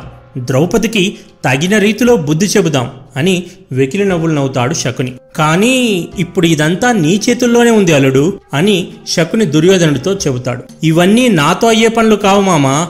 గదాయుద్ధం చేయమను ఒక్క వేటితో ఆ పాండవులను మట్టి కరిపించగలను. కానీ జూదంలో నేనేం సహాయం చేయగలను మామా? అని దుర్యోధనుడు సంశయిస్తాడు. జూదంలో నువ్వేమీ చేయనక్కర్లేదు అల్లుడు. అందుకు నీ మామ ఉన్నాడు. కానీ నువ్వు ఎలాగైనా పాండవులను వెంటనే హస్తినాపురానికి ఆహ్వానించడానికి పాండవులను జూదమాడించడానికి నీ తండ్రి ధృతరాష్ట్రుణ్ణి ఒప్పించాలని కోరుతాడు. అందుకు దుర్యోధనుడు పాండవులను హస్తినాపురానికి రప్పించడం చిటికెలో పని మామ. కానీ జూదమాడడానికి మా తండ్రి గారు ఒప్పుకుంటారా? భీష్మ పితామహుడు ద్రోణ కృపాచార్యులు అందరికీ మించి ఆ విదురుడు ఇందుకు సమ్మతిస్తాడా? ఇదంతా జరిగే పని కాదు మామా అని దుర్యోధనుడు కొట్టిపారేస్తాడు. అల్లుడు అల్లుడు ఒక్కొక్కసారి నాకు అనిపిస్తుంది నువ్వు నీ తండ్రిని పూర్తిగా అర్థం చేసుకోలేదని. నీ తండ్రికి నువ్వంటే అమితమైన ప్రేమ. నీ కోసం నీ తండ్రి ఏమైనా చేయగలడు. పాండవులను జూదానికి ఒప్పించడం ఒక లెక్క. ఇక మిగతా కురువృద్ధుల సంగతి అంటావా రాజు శాసనానికి ఎవ్వరూ ఎదురు చెప్పలేరు. కావున నువ్వు నీ తండ్రిని ఒప్పించు చాలు. అని సలహా ఇస్తాడు. ఇద్దరూ కలిసి ధృతరాష్ట్రుని రాజమందిరంకు వెళ్ళి నానా తంటాలు పడి ఎలాగోలాగా మాయమాటలతో ధృతరాష్ట్రుణ్ణి బుట్టలో వేసుకుంటారు. పుత్ర వాత్సల్యంతో ధర్మాధర్మంలో మరిచి ధృతరాష్ట్రుడు పక్షపాతంతో ప్రవర్తిస్తాడు. పాండవులను హస్తినాపురానికి విందుకు రావాల్సిందిగా కబురు పంపిస్తాడు. పినతండ్రి ఆహ్వానం రాగానే పిచ్చి పాండవులు ఆగమేఘాల మీద హస్తినాపురానికి వస్తారు. పాండవులు హస్తినాపురానికి విచ్చేసి అక్కడి నూతన సభను తిలకించి సభలో ఆసీనులయ్యారు. అంతా ఇష్టాగోష్ఠిగా మాట్లాడుకుంటుండగా శకుని ధర్మరాజు దగ్గరకు వచ్చి ధర్మనందన ఎప్పుడూ మాటలేనా? అప్పుడప్పుడు వినోదానికి ఆటలు కూడా ఆడుతుండాలి. అతిథులైన మిమ్మల్ని ఆనందపరచడం మా కర్తవ్యం. సరదాకు కాసేపు జూదం ఆడదాం అని ఆహ్వానిస్తాడు. వెంటనే విదురుడు లేచి ఆనందదాయకమైన ఈ వేళ ఆ పాడు జూదం ఆడడం అవసరమా? అది మంచిది కాదు అని వాదించాడు. భీష్ముడు ద్రోణ కృపాచార్యులు కూడా విదురుడితో గొంతు కలిపారు. కానీ ధృతరాష్ట్రుడు ముందుగా దుర్యోధనుడికిచ్చిన మాట ప్రకారం మధ్యలో కలుగజేసుకొని ఏంటి తమ్ముడు ఏదో వారు ముచ్చటపడుతున్నారు. ఆడనివ్వండి మనము కాసేపు ఆటను చూసి ఆస్వాదించవచ్చు అని సెలవిస్తాడు. పినతండ్రి మాటను కాదనలేక ధర్మరాజు కూడా జూదమాడడానికి ఒప్పుకుంటాడు. ఆటకు కూర్చున్న తర్వాత పందెం లేకుండా ఆటలో పస ఉండదని చెబుతూ శకుని పందెం కాస్తాడు. ధర్మరాజు కూడా అందుకు సై అంటాడు. ధర్మరాజు ఒకటి తర్వాత ఒకటి శకుని దుర్యోధనుల చేతిలో జూదంలో ఓడిపోసాగాడు. శకుని మాయాపాచికలు ధర్మరాజును శాంతం దోచేశాయి. బంగారు ఆభరణాలు వజ్రాలు అశ్వములు ఏనుగులు సేవకులు దాసదాసీ జనాలు గోవులు సేనావాహిని చివరికి తన వద్దనున్న సమస్త ధనాన్ని ధర్మరాజు పందెంలో ఓడిపోయాడు. రాజ్యం కూడా కోల్పోయాడు. చివరికి తన నలుగురు తమ్ములను తనను తాను ఆఖరికి ద్రౌపదిని కూడా జూదంలో ఓడిపోతాడు ధర్మరాజు. అప్పుడు దుర్యోధనుడు విదురుణ్ణి పిలిచి నా ఇల్లు తుడవడానికి ఆ దాసి ద్రౌపదిని పిలుచుకురా. ఇక నుండి అది నా దాసీలతో కలిసి పడి ఉండవలను అనినాడు. విదురుడు ఛీ నీ వంటి మూర్ఖుడు లేడు. ఇలాంటి పనికి నన్ను పంపుతావా? ద్రౌపది ఎన్నటికీ దాసి కాదు. ముందుగా తనను తానోడిన ధర్మరాజునకు ఆమెను పందెంగా కాచు అధికారము లేదు. ఇది అధర్మం అని ఘోషించినాడు విదురుడు. దుర్యోధనుడు విదురుడి వైపు కోపంగా చూస్తూ నువ్వెప్పుడు ఆ పాండవ పక్షపాతివే. ప్రాతిగమి నువ్వు వెంటనే వెళ్ళి ఆ ద్రౌపదిని తీసుకురా అంటూ తన దాసుణ్ణి పంపినాడు. ప్రాతిగమి ద్రౌపదికి జరిగిందంతా వివరిస్తాడు. అప్పుడు ద్రౌపది అయ్యా ఎవరైనా ఈ పాడు జూదంలో భార్యను పందెం కాస్తారా? సరి సరి నువ్వు వెంటనే ఆ సభలోనికి పోయి నన్నోడి తన్నోడేనో తన్నోడి నన్నోడేనో ఆ జూదగానినే అడిగి తెలుసుకు వచ్చి నన్ను తీసుకుపో అంది. దుర్యోధనుడు అవన్నీ ఇక్కడికొచ్చాక మాట్లాడుకోమ్మను. ముందు దాన్ని ఇక్కడికి తీసుకురా అంటూ ప్రాతిగమిని మళ్ళీ పంపించాడు. అప్పటికీ రాకపోవడంతో దుశ్శాసనుడు వెళ్ళి ద్రౌపదిని కురులు పట్టుకుని సభకు ఈడ్చుకుని వస్తాడు. ద్రౌపది కళ్ళల్లోకి కళ్ళు పెట్టి చూడలేక ధర్మనందనుడు మిగతా పాండవులు కురువృద్ధులు తలలు కిందికి వేశారు. అంతలో దుర్యోధనుడి తమ్ముడు వికర్ణుడు ఈ సభలో ఉన్న కురువృద్ధులు గురువులు పెద్దలు అందరూ మౌనంగా ఉన్నారు. మిగిలిన వారైనా ధర్మం చెప్పండి. ఆలోచించండి ఇక్కడ జరుగుతున్నది ధర్మమా? అన్నాడు. ఎవరూ బదులు చెప్పకపోవడం చూసి వికర్ణుడు నేను ఇక్కడ ధర్మ నిర్ణయం చేస్తాను. జూదం వేట మద్యపానం అతిగా తినడం దుర్వ్యసనాలు. వాటి వలన మానవులు ధర్మం తప్పి ప్రవర్తిస్తారు. అలాంటి వారు చేసే పనులు లెక్కలోకి రావు. ఒక జూదరి చేత పిలువబడిన వ్యసనపరుడైన మరో జూదరి ధర్మరాజు పాండవుల ఉమ్మడిధనమైన ద్రౌపదిని పణంగా పెట్టి ఆడి ఓడడం ధర్మం కాదు. ఇది అన్యాయం అని తీర్పునిచ్చాడు. వికర్ణుడు చేసిన ఈ వ్యాఖ్యలు వికర్ణుడి తీర్పుగా చరిత్రలో నిలిచిపోయాయి. వెంటనే కర్ణుడు లేచి వికర్ణ నీవు చిన్నవాడివి. ఇంతమంది పెద్దలు ఉండగా ధర్మ నిర్ణయం చేయడం నీకు తగదు. నీ అన్న దుర్యోధనున్నే ఎదిరించేంతటి పెద్దవాడివయ్యావా? అంటూ గద్దించినాడు. వెంటనే దుర్యోధనుడు కలుగజేసుకుని లెస్స పలికితి విహితుడా వికర్ణుడు చిన్నవాడు వాడికేమీ తెలీదు. దుశ్శాసన ద్రౌపది చీరను విప్పి వివస్త్రను చెయ్యు అని ఆజ్ఞాపించాడు. మయసభలో దుర్యోధనుడు నీటిలో పడ్డప్పుడు ద్రౌపది నవ్విన సన్నివేశం గుర్తుంది కదా? దాన్నే మనసులో పెట్టుకుని ద్రౌపదిని నిండు సభలో వివస్త్రను చేసి పగ తీర్చుకోవాలనుకున్నాడు దుర్యోధనుడు. వెంటనే అన్న ఆజ్ఞ మేరకు దుశ్శాసనుడు ద్రౌపది చీర లాగసాగాడు. కట్టుకున్న వారు రక్షణ కల్పించవలసిన వారు నిస్సహాయులై చోద్యం చూస్తూ ఉంటే దీనంగా ఏడుస్తూ తన అన్న శ్రీకృష్ణ పరమాత్ముని మనసులో ప్రార్థించసాగింది. విచిత్రంగా ద్రౌపది నడుముకు ఉన్న చీర నడుము భాగాన్ని వదలలేదు. లాగుతుంటే అలా వస్త్రాలు వస్తూనే ఉన్నాయి. విప్పిన చీరలు చిన్నపాటి పర్వతాన్ని తలపిస్తున్నాయి. కానీ ద్రౌపది నడుముకు ఉన్న చీర మాత్రం అలాగే ఉంది. అంతా ఆ జగన్నాటక సూత్రధారి శ్రీకృష్ణ పరమాత్ముడి లీల. అది చూసి దుశ్శాసనుడు అలసిపోయి కింద పడిపోయాడు. తన ఆప్తమిత్రుడు దుర్యోధనుని ఘోరంగా అవమానపరిచిన ద్రౌపది ఎడల కర్ణుడి కోపం ఇంకను శాంతించలేదు. ద్రౌపది జూదమందు మళ్ళీ నీవు ఎవరి దాసి కాకుండా ఉండేవలనన్నా? చేతకాని ఆ ఐదుగురిని వదిలిపెట్టి మగసిరులమైన మాలో ఒకరిని మనువాడు అయినా ఐదుగురు మగల మరిగిన నీకు దాసి వృత్తియే సరి అయినది ఇక నీకు ప్రభువులు దార్తరాష్ట్రులే వీరికి ఊడిగం చేయడమే నీకు సరైన శిక్ష అని మాటలాడినాడు. కర్ణుడు నిజానికి దానగుణం కలవాడు. సహజ కౌచకుండలాలతో జన్మించినాడు. అపర పరాక్రమవంతుడు. కాని చెడు సహవాసం పట్టి కఠోరంగా ఆడిన ఈ మాటలు కర్ణుడి దానవీరశూర చరిత్రలో ఒక మాయని మచ్చలాగా నిలిచాయి. మరి స్వయంవరంలో తనను ఒక సూతుడని తిరస్కరించినందుకు అది మనసులో పెట్టుకుని కర్ణుడు అలా ప్రవర్తించాడా? లేక ప్రాణ స్నేహితునికి జరిగిన అవమానం తట్టుకోలేక అలా మాట్లాడా అన్నది మాత్రం ఆ కర్ణుడికే తెలియాలి. అయితే ఒక్కటి చెప్పాలి. శకుని కుటిల నీతితో ఈ జూదక్రీడ ఎత్తుగడకు మాత్రం కర్ణుడు సమ్మతించలేదు. ఇది అన్యాయమని దుర్యోధనుని అనుక్షణం హెచ్చరించాడు. పగ తీర్చుకోవాలంటే పౌరుషంగా ఆ పాండవులతో యుద్ధం చేద్దాం. అంతే తప్ప ఇలా దొంగచాటుగా పాండవులను దెబ్బతీయడం అధర్మమని గట్టిగానే శకునితో తగువాడాడు. కానీ శకుని జిత్తులమారి మాటల ముందు దుర్యోధనుడి ఎదుట కర్ణుడు గెలవలేకపోయాడు. ద్రౌపదిని అవమానపరుస్తూ కర్ణుడు దుర్భాషలాడుతుండగా దుర్యోధనుడి మనస్సు పరమానందంతో నిండిపోయింది. మంచి పని చేశావు కర్ణ అంటూ ద్రౌపది వైపు వెటకారంగా చూస్తూ తన ఎడమ తొడపై గల వస్త్రము తొలగించి రా నా తొడపై కూర్చో అంటూ హీనంగా ప్రవర్తించాడు. అది చూసి కోపంతో రగిలిపోయిన భీముడు ఓరి దుర్యోధన కన్ను మిన్ను గానక ఏ తొడనైతే ద్రౌపదిని కూర్చోమని చూయించావో ఆ తొడను విరగగొట్టెదను అంటూ ప్రతిజ్ఞ చేశాడు. అలా ప్రతిజ్ఞ చేయుచున్నప్పుడు భీముని రోమ కూపంల నుండి నిప్పురవ్వలు చిమ్మినవి. వెంటనే విదురుడు లేచి కోరి కోరి కౌరవులు మృత్యువుకు స్వాగతం పలుకుతున్నారు. అన్నా ఇప్పటికైనా తమరు కలగజేసుకొని ఈ గొడవను శాంతపరిస్తే సరే సరి. లేని ఎడల కౌరవుల వినాశనం తథ్యం అంటూ విదురుడు ధృతరాష్ట్రునికి హితవు పలికాడు.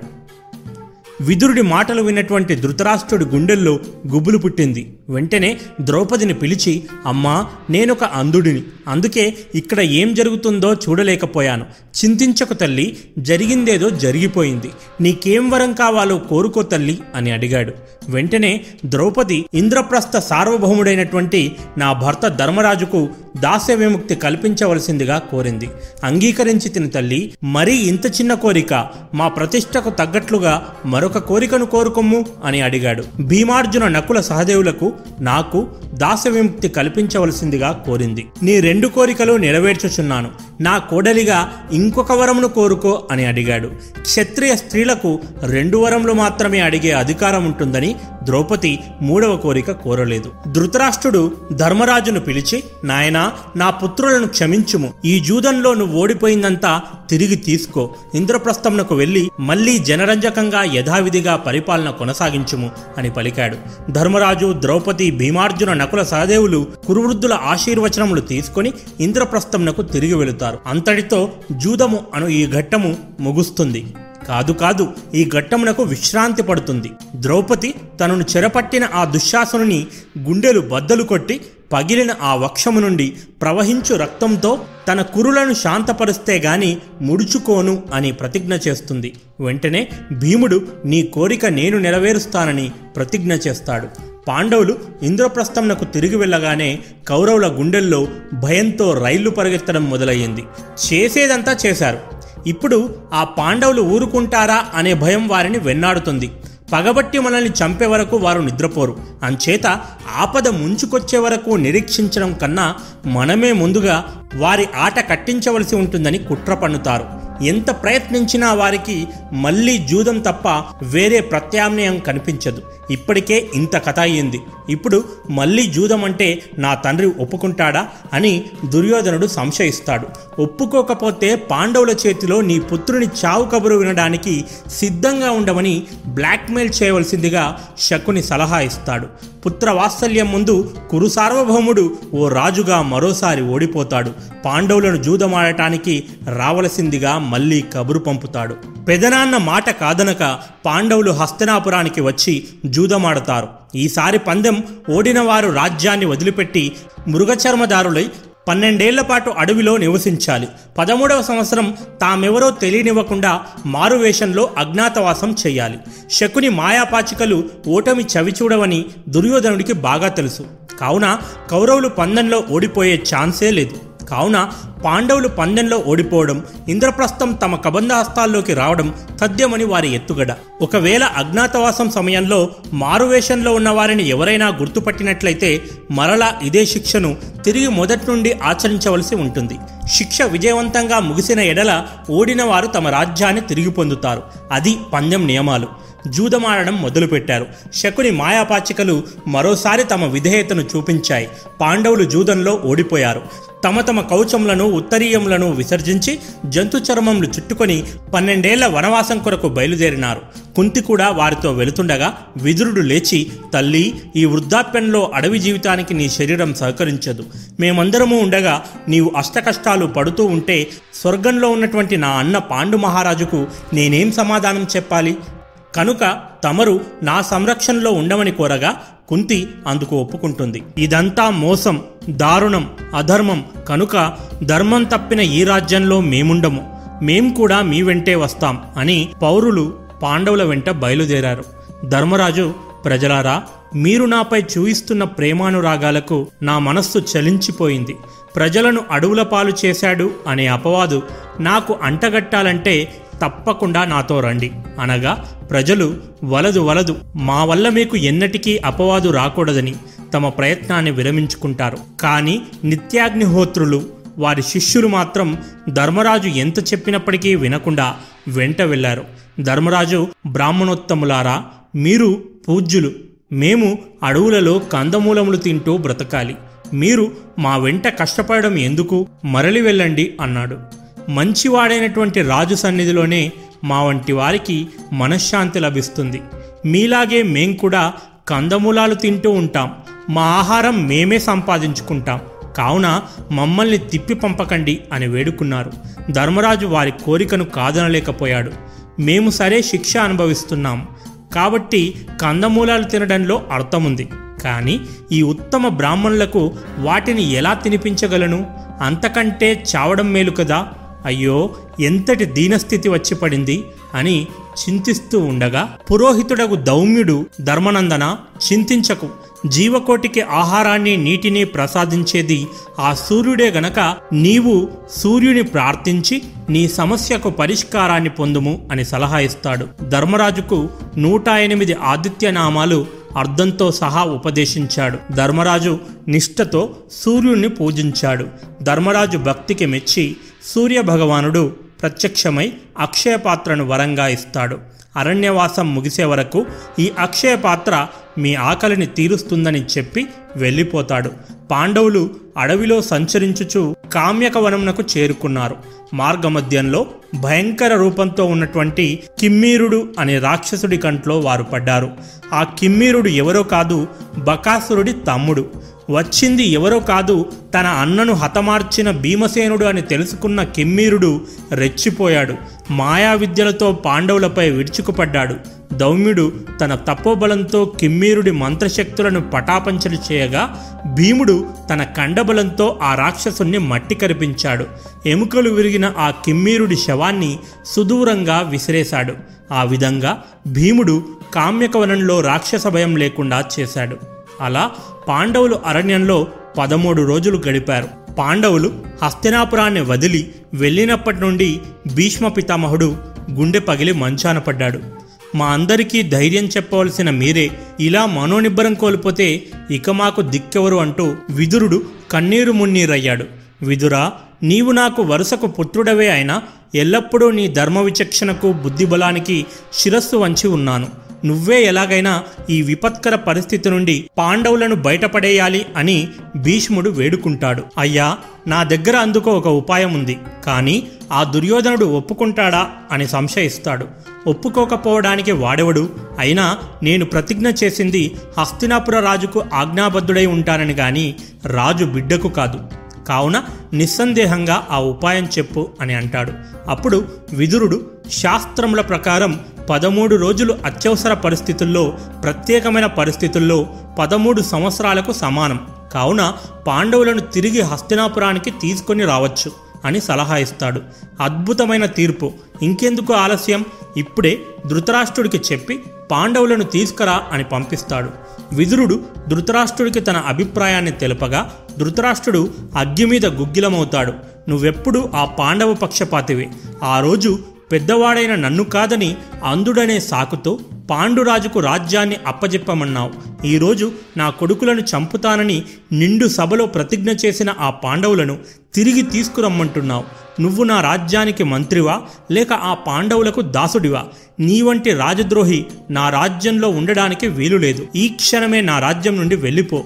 ఎల్లప్పుడూ ఎవరి భజన అయితే చేస్తుంటావో వారి దగ్గరికే వెళ్ళి కందమూలాలు తింటూ బ్రతుకు అని ఘోరంగా అవమానించి వెళ్ళగొడతాడు. అవమానాన్ని తట్టుకోలేక విదురుడు హస్తినాపురాన్ని వదిలి పాండవుల వద్దకు వెళ్ళిపోతాడు. మరోపక్క విదురుడు ఎప్పుడెప్పుడు వస్తాడా? ధృతరాష్ట్రుడు పాండవులను తిరిగి రమ్మనడానికి ఒప్పుకున్నాడనే సమాచారాన్ని ఎప్పుడెప్పుడు వినిపిస్తాడా అని భీష్ముడు వేయి కళ్ళతో ఎదురుచూస్తున్నాడు. చివరికి విదురుడికి జరిగిన ఘోర అవమానాన్ని తెలుసుకొని భీష్ముడు కోపంతో ఊగిపోతాడు. ఆగ మేఘాల మీద రాజమందిరంనకు వెళ్ళి ఓరి మూర్ఖుడా పుత్రమోహంతో నిజంగానే అందుడవైపోయినావు.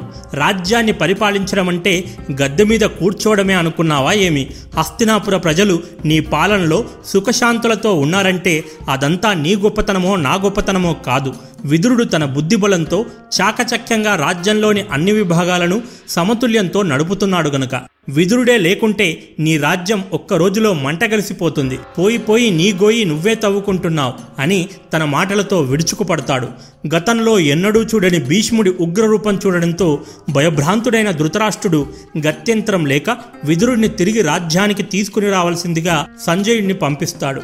అన్న పిలిచాడు అని వినగానే అంతటి ఘోర అవమానాన్ని కూడా మరిచి విదురుడు హస్తినాపురానికి తిరిగి వస్తాడు. విదురుడు రాజ్యాన్ని వదిలి వెళ్ళిపోయాడు అని తెలియగానే వెయ్యి వోల్టుల బలుబు వలె ముఖాలు వెలిగిపోతూ దుర్యోధన దుశ్శాసనులు శకుని కర్ణుడు సంబరాలు జరుపుకున్నారు. అంతలోనే ధృతరాష్ట్రుడు విదురుణ్ణి తిరిగి రప్పించుకున్నాడనే వార్త విని ఫ్యూజులెగిరిపోయిన బల్బుల వలె బిత్తరముఖం వేసుకొని ఎక్కడ పాండవులను తిరిగి రమ్మంటారో ఎక్కడ రాజ్యాన్ని తిరిగి అప్పగించవలసి వస్తుందేమోనని చింతించసాగారు. కానీ శకుని చిరునవ్వు నవ్వుతూ దుర్యోధన నువ్వు పాండవులను పూర్తిగా అర్థం చేసుకోలేదు.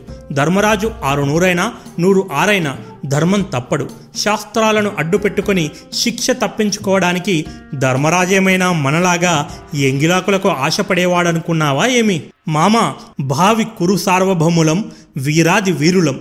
మమ్మల్ని అంత మాటంటావా? అని దుర్యోధనుడు కోపగించుకోగా కోప్పడకు అల్లుడు నా ఉద్దేశం ధర్మమనే పాండవుల బలహీనతను నీకు అర్థమయ్యేలా చెప్పడం.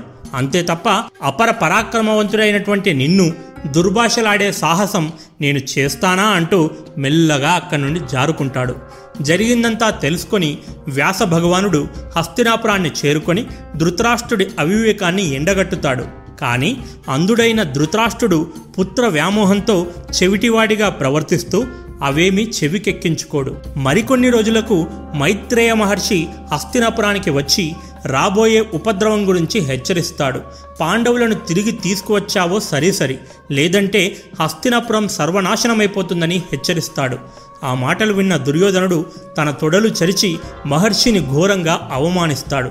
అహంకారంతో కళ్ళు మూసుకుపోయిన దుర్యోధన్ని సుయోధన ఏ తొడలనైతే నన్ను అవమానిస్తూ చరిచావో ఆ తొడలు విరిగి యుద్ధభూమిలో మరణిస్తావు అని శపిస్తాడు. మైత్రేయుడి శాపానికి భయపడి ధృతరాష్ట్రుడు కాల్లా వెళ్ళా పడగా పాండవులతో స్నేహపూర్వకంగా ఉంటే నా శాపం నుండి తప్పించుకోవచ్చు అని చెప్పి అక్కడి నుండి వెళ్ళిపోతాడు. మరోవైపు శ్రీకృష్ణ పరమాత్ముడు పాండవులను కలుసుకోవడానికి అరణ్యానికి ద్వారక నుండి వస్తాడు. పాండవులను ద్రౌపదిని ఓదార్చి విధినెవరూ తప్పించలేరు. కానీ అంతిమ విజయం ఎల్లప్పుడూ ధర్మానిదేనని ధైర్యాన్నిస్తాడు. శ్రీకృష్ణుడు తన చెల్లెలు సుభద్రను అభిమన్యుణ్ణి ద్వారకకు తీసుకుని వెళతాడు. మరోవైపు ద్రౌపది సోదరుడు దృష్టద్యుమ్నుడు ఉప పాండవులను పాంచాల రాజ్యంకు తీసుకుని పోతాడు. ఒక శుభదినము వ్యాస భగవానుడు అరణ్యంలో ఉన్నటువంటి ధర్మరాజును కలుసుకొని ధర్మనందన భవిష్యత్తులో ధర్మ సంస్థాపన కొరకు యుద్ధం తప్పదు. భీష్ముడు ద్రోణుడు వంటి అతిరథ మహారథులను యుద్ధంలో ఎదుర్కోవాలంటే ఇప్పుడున్న మామూలు అస్త్రములు సరిపోవు. కావున దివ్యాస్త్రములను పొందుటకు నీకు ప్రతిస్మృతి అనే విద్యను నేర్పిస్తాను. దానిని నీవు అర్జునుడికి ఉపదేశించుము అని చెప్పి నేర్పిస్తాడు. ధర్మరాజు అలాగే అర్జునుడికి మంత్రాన్ని ఉపదేశించి దివ్యాస్త్రములను సంపాదించుట కొరకు తపస్సు చేయమని పంపిస్తాడు. అర్జునుడు తపస్సు చేసుకొనుటకు ఇంద్రకీలాద్రికి చేరుకున్నాడు. అక్కడ ఒక ముసలి బ్రాహ్మణుడు అర్జునుణ్ణి చూసి వీరుడా నీవు ఎవరు? ఇక్కడ ఎందుకున్నావు? ఇక్కడ శాంత స్వభావులైన బ్రాహ్మణులు తపమాచరించే ప్రదేశము. ఆయుధదారివైన నీకు ఇక్కడ ఏమి పని? నీ ఆయుధములు విడిచిపెట్టు అన్నాడు. ఆ మాటలకు చలించకుండా స్థిరంగా ఉన్న అర్జునుడి సాహసానికి సంకల్ప బలంను మెచ్చి బ్రాహ్మణ రూపంలో ఉన్న ఇంద్రుడు అర్జునుడికి ప్రత్యక్షమయ్యాడు. కుమారా ఈ సంకల్ప బలంతోనే తపమాచరించి ఆ పరమశివుడిని ప్రసన్నం చేసుకో. నీ కోరిక తప్పక నెరవేరుతుందని చెప్పి దీవించాడు. ఇంద్రుడి సలహా మేరకు అర్జునుడు ఇంద్రకీలాద్రి పర్వతంపై శివుణ్ణి ప్రసన్నం చేసుకున్నట కొరకు భీకర తపస్సు చేయసాగాడు. అర్జునుడి కఠోర దీక్షకు సంకల్ప శక్తికి భక్తికి మెచ్చి పరమేశ్వరుడు ప్రసన్నుడయ్యాడు. కానీ శివుడి అనుగ్రహం పొందడం అంత సులువు కాదు. శివుడు అర్జునుడి ధైర్య సాహసాలను పరీక్షించదలిచాడు. మూకాసురుడు అను రాక్షసుణ్ణి పంది రూపంలో ఇంద్రకీలాద్రికి వెళ్ళి అర్జునుడు తపస్సు చేస్తున్న ప్రాంతంలో నానా రచ్చ చేయవలసిందిగా ప్రేరేపించాడు. మూకాసురుడు అట్లే చేశాడు. అర్జునుడు తన తపస్సుకు పదే పదే ఆటంకం కలిగిస్తున్న ఆ పందిని బాణంతో కొట్టాడు. అదే సమయంలో కిరాతుని వేషంలో ఉన్న శివుడు కూడా పందిని బాణంతో కొట్టాడు. ఇటు అర్జునుడి బాణము అటు శివుడి బాణము ఆ పందికి చెరి యొక్క డొక్కలో ఒకే సమయంలో గుచ్చుకున్నవి. అర్జునుడు ఆ కిరాతునితో ఓయి మానవ వేటలో ఒకరు వేటాడుతున్న జంతువును మరొకరు వేటాడడం ధర్మం కాదని నీకు తెలియదా? ఆ పందిని ముందు చూసింది నేను విల్లు సంధించింది నేను. అది తెలిసి నేను కొట్టిన జంతువును నువ్వు ఎందుకు కొట్టావు? అని అర్జునుడు ప్రశ్నించాడు. అప్పుడు శివుడు చాలు చాలు నీ బడాయిలు ఆ పందిని ముందు కొట్టింది నేను. నేను కొట్టిన పందిని నువ్వు కొట్టినట్లు చెప్పుకోవడానికి కాస్తైనా సిగ్గుండాలి అంటూ కావాలనే అర్జునుణ్ణి రెచ్చగొడతాడు. ఓరి దుస్సాహసి నా వేటను వేటాడింది కాక నన్నే పరుషంగా మాట్లాడతావా? ఉండు నిన్నేం చేస్తాను? అని విల్లు తీసి గాంధీవానికి ఎక్కుపెట్టాడు. సరిగ్గా విల్లు సంధించబోయే సమయంలో ఆ విల్లు అదృశ్యమైపోయింది. మళ్ళీ విల్లును ఎక్కుపెట్టబోయాడు. మళ్ళీ అదృశ్యమయ్యింది. సందేహము లేదు.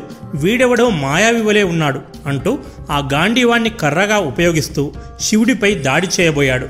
సరిగ్గా శివుడి ఒంటిపై ఆ గాంధీవం పడే సమయానికి అది కూడా అదృశ్యమైపోయింది. అర్జునుడికి ఆశ్చర్యమేసింది. ఏమైనా సరే వీడిని ఓడించి తీరాల్సిందే. యుద్ధంలో వెనుదిరగడం క్షత్రియ ధర్మం కాదు అంటూ శివుడితో మల్ల యుద్ధానికి దిగబోయాడు. వెంటనే శివుడు తన దివ్య రూపంలోకి మారి ప్రత్యక్షమయ్యాడు. శివుడి దివ్య తేజస్సుతో కూడిన ఆ రూపాన్ని చూసేసరికి అర్జునుడి నోట మాట రాలేదు. కొంతసేపటికి తేరుకొని పరమేశ్వర అనుగ్రహించావా తండ్రి నిన్ను పోల్చుకోలేక నీపైనే విల్లు సంధించబోయాను. ఈ అజ్ఞానిని క్షమించు తండ్రి అంటూ సాష్టాంగ నమస్కారం చేశాడు. అర్జున ఇందులో నీ తప్పేమీ లేదు. ఎదుటివాడు అధర్మం బాట పట్టినప్పుడు వాడితో యుద్ధం చేయడంలో తప్పులేదు నీ ధైర్య సాహసాలకు ప్రసన్నుడినయ్యాను. చేతిలో ఆయుధం లేకున్నా వీరోచితంగా పోరాడదలిచిన నీ సంకల్ప బలం అమోఘం. ఏమి కావాలో కోరుకోనాయనా అని శివుడు వరాన్ని ప్రసాదించాడు. పరమశివ నాకు పాశుపతాస్త్రాన్ని ప్రసాదించు తండ్రి అని వేడుకున్నాడు. ఈ లోకంలో బ్రహ్మశిరము పాశుపతము మహాస్త్రాలు. బ్రహ్మశిరంను నా గురువు ద్రోణాచార్యుడి దగ్గర పొంది తిని. ఇక మిగిలింది పాశుపతం. ఆ అస్త్రంను ప్రసాదించి నన్ను కరుణించు తండ్రి అని కోరుకున్నాడు. ఈశ్వరుడు అర్జునుడు కోరిన పాశుపతాస్త్రమును ఉపదేశించాడు. అర్జున ఈ పాశుపతాన్ని అల్పులపై ప్రయోగించక సుమా. అలా చేస్తే ఈ యావత్ సృష్టే అంతమవుతుంది. జాగ్రత్త ఈ దివ్యాస్త్ర ప్రభావంతో నీవు అఖిల లోకాలను జయిస్తావు అని చెప్పి అంతర్ధానమయ్యాడు. పరమశివుణ్ణి చూసినందుకు అర్జునుడి సంతోషానికి అవధులు లేవు. ఆ భోలాశంకరుడి స్పర్శతో అర్జునుని శరీరం దివ్యకాంతితో ప్రకాశిస్తుంది. అది చూసి ఇంద్రుడు కుబేరుడు యముడు వరుణుడు అశ్వినీ దేవతలతో కలిసి అర్జునుని వద్దకు వచ్చాడు. అర్జున నీ పరాక్రమానికి మెచ్చి నీకు వరాలివ్వడానికి వచ్చాము అన్నాడు. యముడు తన దండాన్ని వరుణుడు వరుణ పాశాలను కుబేరుడు కౌబేరాస్త్రాన్ని దానం చేశారు. దేవేంద్రుడు అర్జునుడికి రథం పంపి ఇంద్రలోకానికి ఆహ్వానించాడు. అర్జునుడా దివ్యరథం అధిరోహించి ఇంద్రలోక రాజధానియగు అమరావతి చేరినాడు. పురద్వారం వద్ద ఐరావతము సకల దేవతలు గంధర్వులు అర్జునుడికి ఘనంగా స్వాగతం పలికారు. ఇంద్రుడు అర్జునుడికి అశని వజ్రము అను రెండు దివ్యాస్త్రములు నేర్పినాడు. ఇంద్రుని ఆజ్ఞ మేరకు చిత్రసేనుడు సంగీత సర్వస్వ కళలను నృత్యము అన్ని రకముల వాద్యములను మ్రోగించుటను నేర్పించాడు. అర్జునుడికి ఆనందం కలిగించడానికి దేవేంద్రుడు ఊర్వశిని నియమించాడు. ఊర్వశి అర్జునుడి ముందు నాట్యం చేసింది. ఊర్వశి ఇంద్రలోకంలోని అప్సరస. ఆమె అందానికి మహామహా తపస్సులే ముగ్ధులై దాసోహమన్నారు. ఆమె ఆటపాటలకు బండరాలు సైతం రసికత్వంతో పులకరించి పరవళ్ళు తొక్కుతాయి. అలాంటి ఊర్వశి తొలిచూపులోనే అర్జునుణ్ణి చూసి మనసు పారేసుకుంది. తన కోరిక తీర్చమని అర్జునుణ్ణి కోరింది వెంటపడింది. కాని అర్జునుడు మాత్రం మీకిలాంటి మాటలు తగవు తల్లి తమరు మా వంశకర్తయగు పురూరవుని భార్య. నా తండ్రి అయిన ఇంద్రుడికి పరిచర్యలు చేస్తుంటావు. కనుక నీవు నా మాతృ సమానురాలివి అన్నాడు. అందుకు ఊర్వశి అర్జున పొందుకోరి వచ్చిన కాంతను తల్లి అని సంబోధించి అవమానపరుస్తావా? ముల్లోకాల్లోని పురుషులు నా అందానికి పిచ్చెక్కి నా చూపు కోసం ప్రాణాలివ్వడానికి సైతం సిద్ధపడతారు. కోరి వచ్చానని లోకువయ్యానా. అయినా మా వంటి అప్సరసలు ఎవరికీ భార్యలు కారు. మాకు బంధాలుండవు. కోరికలు తీర్చడం ఆనందపరచడం మా విధి. అలాంటి నన్ను కాదని నా అందాన్ని అపహాస్యం చేస్తావా? కోరి వచ్చిన నా కోరిక తీర్చనందుకు భూలోకంలో నపుంసకుడివై ఆడవాళ్ళ మధ్య సంచరించు అని శపించి వెళ్ళిపోయింది. ఊర్వశి శాపానికి అర్జునుడు కృంగిపోయి అన్నపానీయంలో మాని అంధకారంలో జీవించసాగాడు. విషయం తెలుసుకున్న ఇంద్రుడు ఊర్వశిని రప్పించుకొని అర్జునుడు నా కుమారుడని తెలిసి కూడా కళ్ళు నెత్తికెక్కి శపిస్తావా? అర్జునుడు చేసిన తప్పేంటి? మహామహా తపస్సంపన్నులు సైతం నీ అందం చూసి చలించిపోయారు. కానీ నా కుమారుడు తన నిగ్రహాన్ని సడలక ఆ తపస్సంపన్నులను సైతం మించిపోయాడు.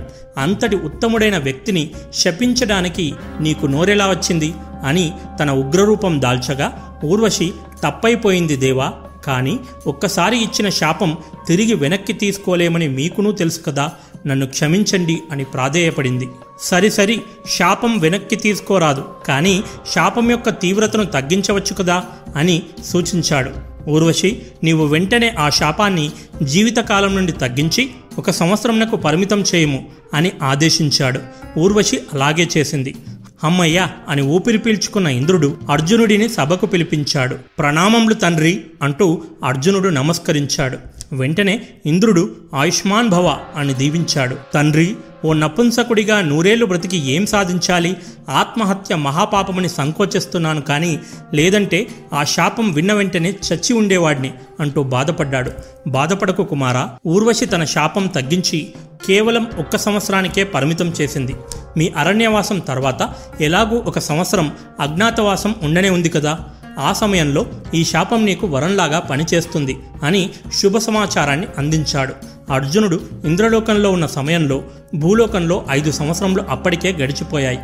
ఒకరోజు లోమశ మహర్షి దేవేంద్రుని వద్దకు వచ్చి ఇంద్రుని అర్ధసింహాసనంపై కూర్చున్న అర్జునుణ్ణి చూసి ఎవరితడు అని ఇంద్రుణ్ణి అడిగాడు. దానికి దేవేంద్రుడు మహర్షి ఇతడు పూర్వజన్మలో నరుడు అనే మహర్షి. ఇప్పుడు నా అంశతో కుంతీ గర్భాన జన్మించాడు అని చెప్పాడు. మహర్షి నాదొక విన్నపం. మీరు భూలోకానికి తిరిగి వెళ్ళినప్పుడు ఒకసారి ధర్మరాజును కలిసి అర్జునుడు నా వద్దే పదిలంగా ఉన్నాడని చెప్పండి. అలాగే సోదర సహితుడై సతీయుక్తుడై ధర్మరాజును పుణ్యతీర్థములను సేవింపవలెనని బోధించండి అని కోరాడు. తీర్థయాత్రల వలన అతడు పాపరహితుడు కాగలడు అని లోమశ మహర్షితో చెప్పాడు. లోమశ మహర్షి అట్లే చేసినాడు.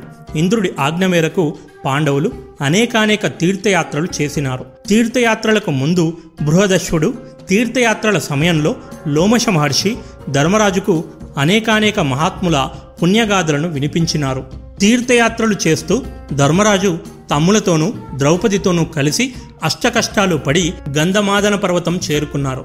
మార్గం రాళ్ళతోనూ ముళ్ళతోనూ అగమ్యగోచరంగా ఉంది. ఇక కాలినడకన ముందుకు వెళ్ళడం సాధ్యపడదు. అప్పుడే భీముడికి తన కుమారుడు ఘటోత్కచుడు గుర్తుకు వచ్చాడు. కోరిన వెంటనే ఘటోత్కచుడు అయ్యరో అయ్యా అంటూ ప్రత్యక్షమయ్యాడు. సురక్షితంగా వారందరినీ బదరికావనానికి చేర్చాడు. వారక్కడ గడుపుతున్న రోజులలో ఒకరోజు ద్రౌపది భీమసేనులు విహరించుచుండగా హఠాత్తుగా వేయి రేకుల పద్మం ఒకటి వారి ముందు గాలిలో ఎగురుతూ వచ్చిపడింది. ద్రౌపది ఆ పద్మంను చూసి దాని సౌందర్య సుగంధ పత్రాధిక్యతకు ముచ్చటపడి అలాంటి పుష్పములు మరికొన్ని కావాలని భీముడిని కోరింది. ఆలి ముచ్చటపడగా ఏ మగాడు మాత్రం ఆ ముచ్చట తీర్చకుండును? అందును అతగాడు అపర పరాక్రమవంతుడు బలశాలి అయిన భీమసేనుడాయ. భీముడు గదాదారి అయి ఆ సౌగంధిక పుష్పాలను తీసుకురావడానికి బయలుదేరాడు. అలా వెళుతూ వెళుతూ భీమసేనుడు సింహనాదము చేసి శంఖము పూరించినాడు. ఆ శంఖారావము విన్నటువంటి ఆంజనేయ స్వామి అది తన తమ్ముడి శంఖధ్వానమే అని గుర్తించినాడు. తమ్ముడిని కొద్దిసేపు ఆట పట్టిద్దామనుకున్నాడు. భీముడి రాకకు అడ్డుగా తన తోకను మోపి తానొక ముసలివాడిని. కదలలేను. కాస్త తన తోకను పక్కన పెట్టి నీ దారిన నువ్వు వెళ్ళు అని ఆంజనేయ స్వామి పలికాడు. భీముడు ఓ అదెంత పని అంటూ తన చిటికిన వెలుతో తోక తీయబోయాడు. లేవలేదు. ఒంటి చేత్తో ప్రయత్నించాడు. లేవలేదు. రెండు చేతులతో సర్వశక్తులను వడ్డి లేపబోయాడు. అంగుళం కూడా లేవలేదు. ఏమిటి వైపరీత్యము? ఒక ముసలికోతి తోక కూడా లేపలేనని నలుగురికి తెలిస్తే నా పరువేం కావాలి? అని నెత్తికి రెండు చేతులు పెట్టుకొని కూర్చున్నాడు.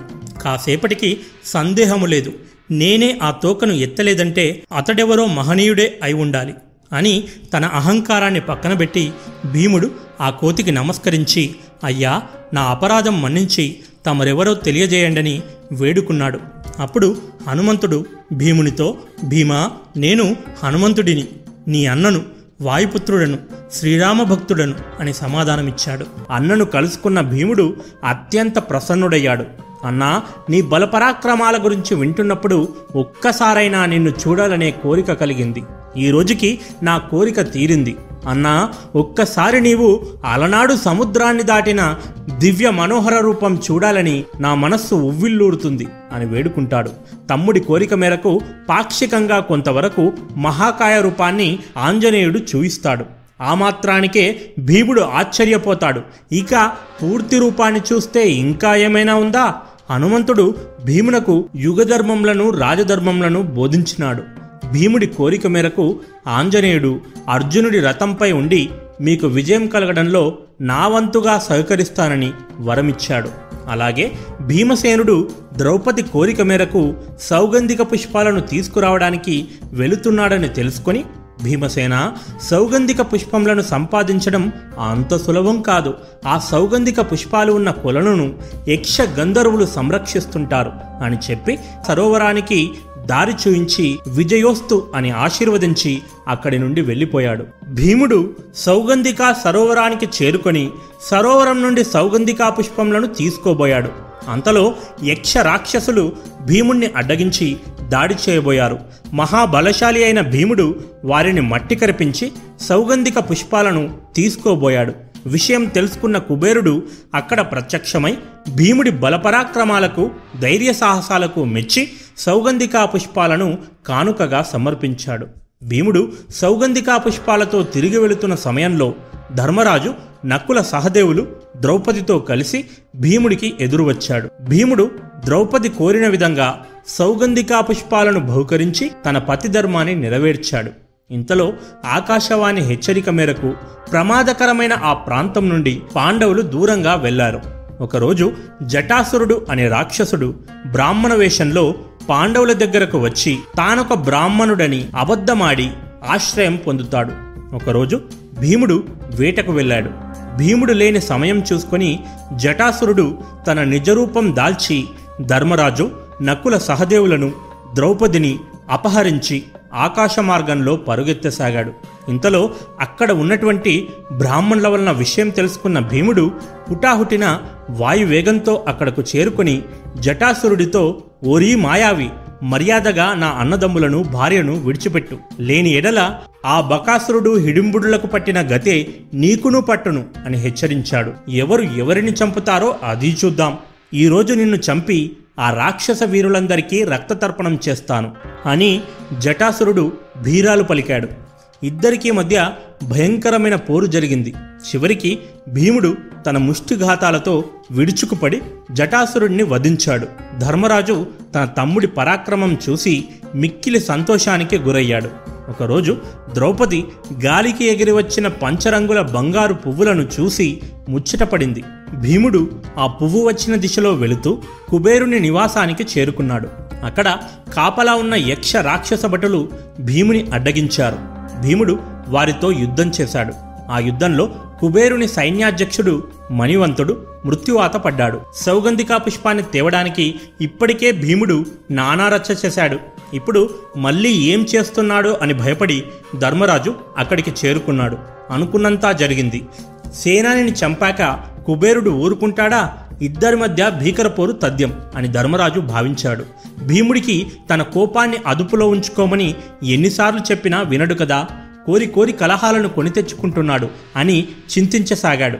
కానీ అక్కడ జరిగింది మాత్రం పూర్తి విరుద్ధం. ధర్మరాజా చింతించకు. మణివంతుడు శాపవశాత్తు మరణించాడు. ఇందులో భీముడి తప్పేమీ లేదు. మీరు ఈ ప్రాంతంలో హాయిగా ఉండండి అని దీవించి కుబేరుడు అక్కడి నుండి వెళ్ళిపోయాడు. అక్కడ పాండవులు కొంతకాలం ఉండి ఆ తర్వాత అరిష్టనేమి ఆశ్రమానికి చేరుకున్నారు. ఇంద్రుడు స్వయంగా అర్జునుడిని తన దివ్యరథంలో తీసుకువచ్చి ధర్మరాజునకు అప్పజెప్పినాడు. అర్జునుడు దివ్యాస్త్రములను ఎలా సొంతం చేసుకున్నాడు? తన సోదరుడి విజయగాథలను సాక్షాత్తు దేవేంద్రుడి నోటి వెంట విని ధర్మరాజు కళ్ళలో నుండి ఆనంద బాష్పాలు వచ్చాయి. అనంతరం వారు తీర్థయాత్రలను ముగించుకొని మరల కామ్యకవనంనకు చేరుకున్నారు. ఒకరోజు భీముడు వేటకు వెళ్ళగా ఓ పెద్ద కొండ చిలువచే చుట్టబడి బంధించబడినాడు. భీముని బలం ఆ కొండ చిలువ బలం ముందు చాలలేదు. తమ్ముణ్ణి వెతుకుతూ ధర్మరాజు అక్కడికి చేరుకున్నాడు. ధర్మరాజు ఆ కొండ చిలువకు నమస్కరించి తన తమ్ముణ్ణి వదిలిపెట్టమన్నాడు. అప్పుడు ఆ కొండ చిలువ ధర్మరాజా నేను కూడా మీ వంశంకు చెందిన వాడిని నా పేరు నహుషుడు. అనేకానేక పుణ్యకార్యములు చేసి ఒకప్పుడు దేవేంద్ర పదవిని అధిష్ఠించాను. ఐశ్వర్య గర్వంతో వివేకము లేక సప్త ఋషులతో పల్లకీ మోయించుకొని వారిని అవమానించాను. నేను అధిరోహించిన రథవాహకులలో అగస్త్యుల వారు కూడా ఉన్నారు. ఆయన కొంచెం మెల్లగా నడుస్తుండడంతో సర్ప సర్ప అనగా త్వరగా సమీపించు సమీపించు అని ఆయన భుజం తట్టాను. అందులక ఆ మహర్షి కోపించి సర్పంగా మారి భూమిపై జన్మించు అని శపించాడు. నా శాప విమోచనం కొరకు నాకు పూర్వజన్మ జ్ఞాపకం ఉండేలా అనుగ్రహించమని వేడుకున్నాను. అగస్త్యుడు కరుణించి నా ప్రశ్నలకు ఎవరు సమాధానం చెప్తారో వారి వలన శాప విముక్తి కలుగుతుందని చెప్పాడు. ఆ మహానుభావుని కొరకు నిరీక్షిస్తూ ఇలా పడియున్నాను. నీకు శక్తి ఉంటే నా ప్రశ్నలకు సమాధానం చెప్పి నీ తమ్ముణ్ణి విడిపించుకో అని బదులిచ్చాడు. ధర్మరాజు అన్ని ప్రశ్నలకు ధర్మబద్ధంగా సమాధానమిచ్చి అటు సర్పదేహంతో ఉన్నటువంటి నహుషునకు శాప విముక్తి ఇటు తన తమ్ముడు భీమసేనునికి సర్పబంధ విముక్తిని కలిగించాడు. అటు పిమ్మట ఒకరోజు మార్కండేయ మహర్షి పాండవుల కుటీరానికి వచ్చి అనేకానేక పుణ్యవచనములను వినిపించినాడు. అదే సమయంలో శ్రీకృష్ణ సత్యభామలు పాండవులను కలుసుకోవడానికి వచ్చారు. శ్రీకృష్ణుడు తన చెల్లెలు సుభద్ర అభిమన్యుడు క్షేమంగా ఉన్నారని పాండవులకు సమాధానమిచ్చాడు. ద్రౌపది సత్యభామలు విడిగా కూర్చొని యోగక్షేమాల గురించి మాట్లాడసాగారు. అప్పుడు సత్యభామ ద్రౌపది నీకు ఐదుగురు భర్తలు. వారందరి పట్ల నీవు సమభావంతో భక్తి కలిగి ఉన్నావు. వారు కూడా నిన్ను అంతే ప్రేమతో చూసుకుంటున్నారు. శ్రీకృష్ణుల వారికి మేము ఎనిమిది భార్యలం. వారితో గడపడానికి మేమెల్లప్పుడూ గొడవపడుతూ ఉంటాం. కానీ పాండవులు మాత్రం ఎప్పుడూ పొరపాటున కూడా నీ మూలంగా చిన్న మాట కూడా అనుకోలేదు. అదెలా సాధ్యం? అందుకు నీ దగ్గర ఏమైనా మంత్రముందా? ఉంటే నాకును ఉపదేశించము అని అడిగింది. సత్య మంత్రాలకు చింతకాయలు రాలతాయా? అయినా మంత్రాలతో పతిని లోబరుచుకోవడం అధర్మం. భర్తలను ప్రేమానురాగాలతో గెలుచుకోవాలి. భర్తల పట్ల భార్యలు ఎలాంటి మోసాలు ఎలాంటి కపటాలతో మోసగించినా నరకం తప్పదు. భర్తకు అనుకూలవతిగా ప్రవర్తించడమే ఇల్లాలికి ఉత్తమ ధర్మం. నేను పాండవుల పట్ల ఎలా ప్రవర్తిస్తానో నీకు వివరిస్తాను. నా భర్తలు పరస్త్రీలతో గడిపినా నేను అసూయ చెందను. వారి పట్ల అహంకరించక పూజ్యభావంతో ఉంటాను. నా భర్తలు తప్ప మిగిలిన వారు దేవతలైన యక్ష గంధర్వ కిన్నెర కింపురుషులైన నాకు తృణప్రాయం. స్నానం భోజనం పడక ఏదైనా భర్తలకు సమకూర్చి నేను అనుభవిస్తాను. భర్తల మనసెరిగి వారికి కావలసినవి సమకూరుస్తాను. భర్తల యొక్క బంధుమిత్రులతో ఆదరంగా ఉంటాను. గృహ నిర్వహణలో పరిశుభ్రత పాటిస్తాను. ఏదీ వ్యర్థం చేయను. అనవసర ఖర్చులు చేయను. భర్తలు ఇంట్లో లేనప్పుడు పువ్వులు ధరించను. అలంకారం చేసుకోను. భర్తల యందు మనసు నిలిపి వారి కోసం నిరీక్షిస్తుంటాను. ఎక్కువసేపు వాకిట నిలబడడం అతిగా నవ్వడం దుష్టులతో స్నేహం చేయడం చేయను. నా భర్తలు ఎంతటి సున్నిత మనసును కలిగి ఉన్నారో అంతటి కోపాన్ని ప్రదర్శిస్తారు. వారి పట్ల భయభక్తులతో ప్రవర్తిస్తాను. అత్త కుంతికి స్నాపానాదులు నేనే సమకూరుస్తాను. అంటే ఇది ఇంద్రప్రస్థంలో ఉన్నప్పటి మాట. నా భర్త ధర్మరాజు ప్రతిరోజు పదివేల బ్రాహ్మణులకు పదివేల యతీశ్వరులకు అన్నసంతర్పణ చేస్తాడు. ఆ ఏర్పాట్లు నేనే స్వయంగా చేసి వారికి ఆనందం కలిగిస్తాను. అంతఃపురంలో పనిచేసే వేల కొలది సేవకుల బాగోగులు నేనే స్వయంగా చూస్తాను. వారి వారి విధులను క్రమశిక్షణతో నిర్వర్తించేలా చూస్తాను. భాండాగారంలో ఉన్న రత్నాలు మనులు ఆభరణాలు ధనం మొదలైన లెక్కలు నాకు తెలియను. పనివారికి ఇవ్వవలసిన జీతభత్యములు నేనే ఇస్తాను. అందువలన పాండవులు సంసార భారం నా మీద మోపి నిశ్చింతగా ఉంటారు. ఇలా ప్రవర్తించి నేను భర్తల ఆదరణ పొందుతున్నాను అని ద్రౌపది భర్తల మనసును ఎలా గెలుచుకోవాలో సత్యభామకు ఉపదేశిస్తుంది.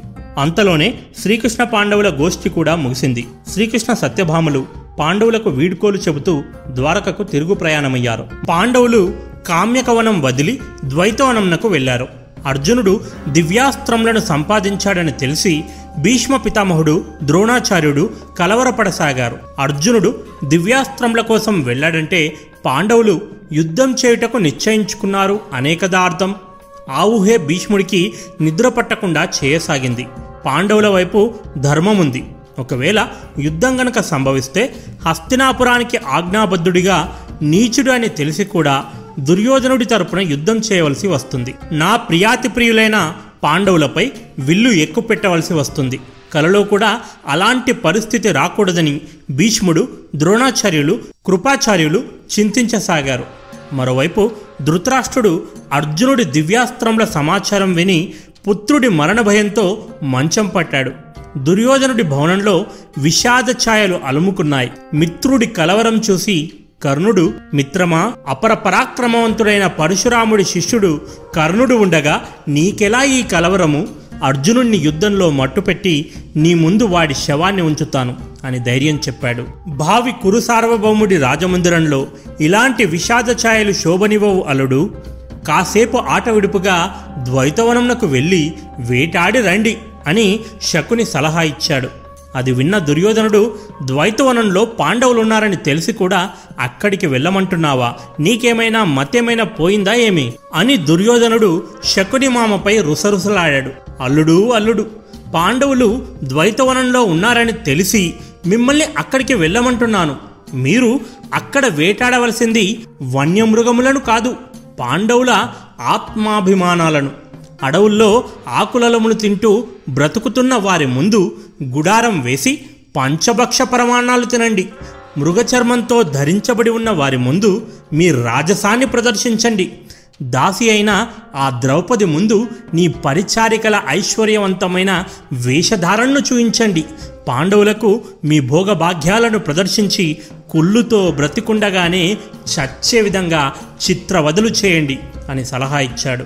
అడవిలో వన్యమృగాలు ఆవులను హస్తినాపుర ప్రజలను నానా ఇబ్బందులు పెడుతున్నాయని వాటి ఆట కట్టించుటకు మేము వెళుతున్నామని దుర్యోధనుడు ధృతరాష్ట్రుడి వద్ద అనుమతి తీసుకొని ద్వైతవనంనకు బయలుదేరాడు. ఈ విషయం తెలిసిన దేవేంద్రుడు పాండవులకు రక్షణగా ఇంద్రలోకంలో అర్జునుడికి సంగీత నాట్యకళా విన్యాసములు నేర్పిన చిత్రసేనుడిని ద్వైతవనంనకు పంపించాడు. కౌరవులు అక్కడికి రాకముందే చిత్రసేనుడు తన గంధర్వ సైన్యంతో శిబిరాన్ని ఏర్పరిచాడు. పాండవుల నివాసం ముందు శిబిరాన్ని ఏర్పరిచి వారి ముందు తమ భోగ భాగ్యాలను ప్రదర్శించి కించపరచుదామని కోటి ఆశలతో వచ్చిన దుర్యోధనుడు అప్పటికే అక్కడ ఉన్న గుడారాలను చూసి ఆశ్చర్యపోయాడు. ఆ మా రాజ్యంలో మా అనుమతి లేకుండా ఎవరు ఇక్కడ గుడారాలను ఏర్పరచుకున్నారు? మర్యాదగా ఇక్కడి నుండి వెళతారా? లేక మా సువిశాలమైన హస్తినాపుర సేన దెబ్బ రుచి చూస్తారా? అని దుర్యోధనుడు వారిని హెచ్చరించాడు. మేము గంధర్వులం మేము ఎవరి రాజ్యంలోకైనా వెళ్ళవచ్చు. మీ దుర్యోధనుడినే ఇక్కడ నుండి వెళ్ళిపోమ్మను అని గంధర్వులు కబురు పంపించారు. అది విని కోపంతో ఊగిపోయిన దుర్యోధనుడు తన సేనలతో గంధర్వులపై యుద్ధం ప్రకటించాడు. యుద్ధంలో కర్ణుడు గంధర్వసేనలకు పట్టపగలే చుక్కలు చూయించాడు దుర్యోధనుడు దుశ్శాసనుడు శకుని వికర్ణుడు ఇతర కురువీరులు కర్ణుని వెనుకగా చేరి గంధర్వులపై బాణవర్షం కురిపించసాగారు. కర్ణుడి చేతిలో గంధర్వులు అల్లాడిపోవడం చూసి చిత్రసేనుడు స్వయంగా రంగప్రవేశం చేశాడు. చిత్రసేనుడు మాయా యుద్ధ నిపుణుడు. తన మాయాస్త్ర ప్రయోగాలతో కురుసేనలకు చెమటలు పట్టించాడు. దాని దెబ్బకు కర్ణుడి అస్త్రములన్నీ నిర్వీర్యములయ్యాయి. కురుసేన ప్రాణాలరచేతిలో పెట్టుకుని బ్రతుకు జీవుడా అంటూ పారిపోయారు. కర్ణుడు మాత్రం భయపడకుండా చిత్రసేనుడితో వీరోచితంగా పోరాడసాగాడు. కర్ణుడికి సాయంగా దుర్యోధనుడు శకుని దుశ్శాసనుడు వికర్ణులు యుద్ధంలో నిలిచారు. అంతలో చిత్రసేనుడి మాయాస్త్రముల దాటికి కర్ణుడి రథం తునాతునకలైపోయింది. కర్ణుడి అస్త్రములన్నీ మాయమయ్యాయి. దిక్కుతోచిన స్థితిలో కర్ణుడు వికర్ణుడి రథమెక్కి అక్కడి నుండి పారిపోయాడు. కర్ణుడి అండ చూసుకొని యుద్ధంలో ఉన్నటువంటి శక్కుని దుశ్శాసనులు కూడా అమ్మకర్ణ మమ్మల్ని ఇక్కడ చావడానికి వదిలిపెట్టి పారిపోతున్నావా? ఉండు మేం కూడా వస్తున్నామంటూ పారిపోయారు. కానీ దుర్యోధనుడు మాత్రం భావి కురుసార్వభౌముడును అపర పరాక్రమవంతుడను అభిమానధనుడను దుర్యోధనుడును యుద్ధంలో చావు భయంతో పారిపోవడమా? కలలో కూడా జరగని పని. ఒక్కడిని పోరాడుతా గంధర్వుల మదమనుస్తా అంటూ పోరాడసాగాడు. చిత్రసేనుడి మాయకు దుర్యోధనుడి గద మాయమైంది. ఎట్టకేలకు గంధర్వులు దుర్యోధనుని బందీని చేసి కట్లు కట్టి రథంలో పాడవేశారు. గంధర్వులు దుర్యోధనుని తమ వెంట బందీగా తీసుకుని పోతున్నారు. ఒక కురు సైనికుడి ద్వారా విషయం తెలుసుకున్న భీమార్జునులు ఆహా కాగల కార్యాన్ని గంధర్వులే చేశారు. మంచి పని చేశారు గంధర్వులు. లేకపోతే అసలే కందమూలాలు తింటూ అష్టకష్టాలు పడుతున్న మన దుస్థితిని అవహేళన చేయుటకు ఇక్కడికి వస్తాడా? వారి పాపం పండింది. భోగభాగ్యాలను ప్రదర్శించుటకు ఇక్కడికి వస్తారా? ఒకడేమో యుద్ధం నుండి పారిపోయి ప్రదర్శించాడు. మరొకడేమో చాతకానివాడిలా బందీ అయి ప్రదర్శించాడు. అబ్బా వీరి ప్రదర్శనతో కడుపు నిండిపోయింది అని పరిహాసాలాడసాగారు. వారి మాటలు విన్న ధర్మరాజు తప్పుగా మాట్లాడుతున్నారు సోదరులారా. దుర్యోధనుడు ఎంత కాదన్నా మన సోదరుడు. సోదరుడు ఆపదలో ఉన్నప్పుడు కాపాడడం మన కర్తవ్యం. వెంటనే మీరు వెళ్ళి దుర్యోధనుణ్ణి కాపాడండి అని ఆజ్ఞాపించాడు ధర్మరాజు. వెంటనే భీముడు అన్నా మీ మాట నేనెప్పుడైనా కాదన్నానా? కానీ ఇంట్లో కందమూలంలో నిండుకున్నవి. నేను వెళ్ళి ఆహారం తీసుకురావాలి. అలాగే కట్టెలు కొట్టి తీసుకురావాలి. రండి తమ్ముళ్ళు మనం వెళ్ళి కట్టెలు కొట్టుకుందాం అని తప్పించుకోబోయాడు. భీమా నీ వేషాలు నా దగ్గర వేయవద్దు. నా మీద గౌరవం ఉంటే తమ్ములను తీసుకొని తక్షణమే దుర్యోధనుని కాపాడడానికి వెళ్ళండి. అన్నమాట కాదనలేక భీమార్జున నకుల సహదేవులు వెళ్ళి గంధర్వులను అడ్డుకున్నారు. పాండవులకు గంధర్వులకు మధ్య భీకర పోరు జరిగింది. అర్జునుడు తన బాణాలతో నలుదిక్కులను బంధించాడు. చిత్రసేనుడు గదాయుద్ధాన్ని అర్జునుడిపై ప్రయోగించాడు. అర్జునుడు తన బాణంతో దానిని ముక్కలు ముక్కలుగా చేశాడు. చిత్రసేనుడు మళ్ళీ మాయాయుద్ధం ఆరంభించాడు. కానీ అర్జునుడి ముందు చిత్రసేనుడి మాయలు సాగలేవు. అర్జునుడు శబ్దవేది ప్రయోగించి చిత్రసేనుడి మాయాస్త్రములను పటాపంచలు చేశాడు. యుద్ధంలో చిత్రసేనుడు ఓటమిని అంగీకరించి అర్జున నీవు మాపై ఎందుకు విడుచుకుపడుతున్నావు మీ తండ్రిగారు చెబితేనే మిమ్మల్ని కాపాడడానికి మేము ఇక్కడికి వచ్చాము అని తెలిపాడు. మిత్రమా నాకు మాత్రం వీడిపైన ప్రేమ ఏమి? కానీ మా అన్న ధర్మరాజు ఎప్పుడూ ధర్మము ధర్మము అంటూ వల్లె వేస్తుంటాడు. ఎంతైనా మన సోదరుడే కదా దుర్యోధనుణ్ణి రక్షించండి అని మమ్మల్ని ఇక్కడికి పంపించాడు. ధర్మరాజు మాటల్ని గౌరవించి చిత్రసేనుడు దుర్యోధనుణ్ణి వదిలిపెట్టాడు. దుర్యోధన ఇకనైనా ధర్మబద్ధంగా జీవించు. ఇటువంటి దుందుడుకు చర్యలు చేయకు అని హితవు చెప్పి ధర్మరాజు దుర్యోధనుడిని గౌరవపూర్వకంగా అక్కడి నుండి పంపించాడు. దుర్యోధనుడు తన ప్రాణాలను పాండవులు కాపాడారన్న విషయాన్ని జీర్ణించుకోలేకపోయాడు. ఇంత బ్రతుకు బ్రతికి ఆ పాండవులు భిక్షగా వేసిన ప్రాణాలతో జీవించడమా? ఇంతకంటే చావడం మేలు కదా? అవును చావడమే మేలు. ఈ క్షణమే నా ప్రాణాలను త్యజిస్తాను అని ఆత్మహత్య చేసుకోబోయాడు. అంతలో కర్ణుడు అక్కడికి చేరుకొని మిత్రమా వారు మానవులైతే మనం జయించేవారిమే. కానీ వారు గంధర్వులు. యుద్ధ నియమాలను తుంగలో తొక్కి అధర్మంగా మాయాయుద్ధం చేశారు. కావున మన ఓటమి లెక్కలోకి రాదు. ఇక పాండవులు నీ ప్రాణాలను కాపాడమంటావా? హస్తినాపుర పౌరులుగా భావి కురు సార్వభౌముణ్ణు కాపాడడం అది వారి కర్తవ్యం. కావున నువ్వేమీ వారికి రుణపడి లేవు. పాండవులకు యుద్ధంలో తగిన సమాధానం చెబుదాం. మనకు జరిగిన అవమానాలకు ప్రతీకారాన్ని తీర్చుకుందాం. అంతేకాని నీ వంటి మహావీరుడి నోట ఆత్మహత్య అను పిరికిపదం వచ్చుట శోభనీయం కాదు అని ధైర్యాన్ని ఇచ్చాడు. ఈ సందర్భంలోనే కర్ణుడు అర్జునుణ్ణి చంపి తీరుతానని శపథం చేశాడు. అంతలోనే దుర్వాస మహర్షి తన పదివేల మంది శిష్యులతో హస్తినాపురానికి వచ్చాడు. శకుని సూచన మేరకు దుర్యోధనుడు ఆ దుర్వాస మహర్షికి స్వాగతం పలికాడు. దుర్యోధనుడి అతిథి మర్యాదలకు మిక్కిలి సంతుష్టుడైన దుర్వాసముని ఏదైనా వరం కోరుకోమని అడిగాడు. అందుకు దుర్యోధనుడు మహర్షి ఆ పాండవులు దివ్యాస్త్రములు సంపాదించుకున్నామనే గర్వంతో కన్ను మిన్ను గానక ప్రవర్తించుచున్నారు. వారి దగ్గర అక్షయపాత్ర ఉన్నదని విర్రవీగుతున్నారు. మీరు వనవాసంలో ఉన్న పాండవుల దగ్గరికి అతిథిగా వెళ్ళి నన్ను పరీక్షించినట్లే వారిని కూడా పరీక్షించండి. అందుకు సరే అన్నాడు దుర్వాసుడు. సూర్యుడు అక్షయపాత్రను ప్రసాదించినప్పుడు ఈ పాత్ర మీ ఆకలిని కోరిన వెంటనే పంచభక్ష పరమాన్నాలను ప్రసాదిస్తుంది. కానీ ఒక్క సూచన ద్రౌపది భుజించాక ఆ రోజు ముగిసే వరకు అక్షయపాత్ర ఆహారాన్ని మళ్ళీ మరుసటి రోజు వరకు సమకూర్చదు.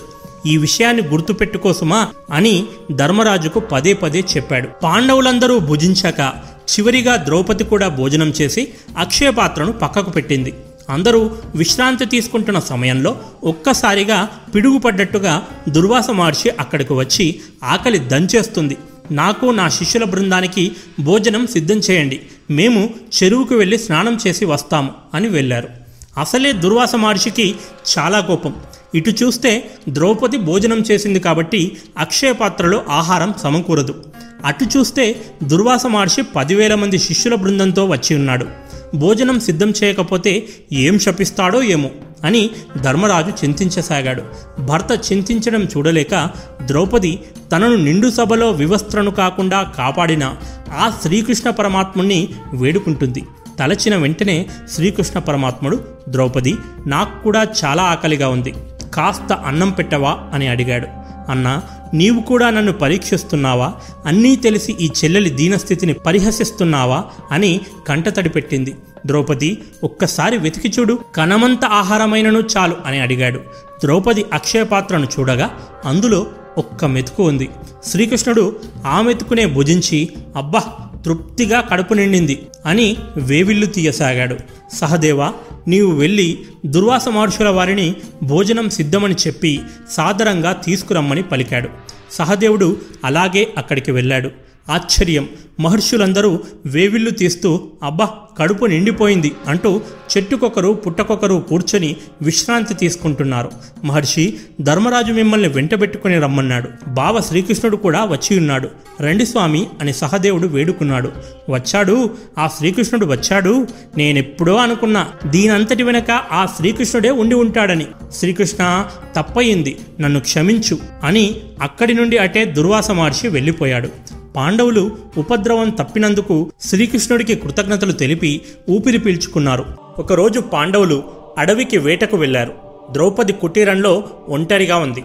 మరోవైపు దుర్యోధనుడి చెల్లెలు అయిన దుస్సల భర్త సైంధవుడు సాల్వయువరాణి స్వయంవరానికి వెళుతున్నాడు.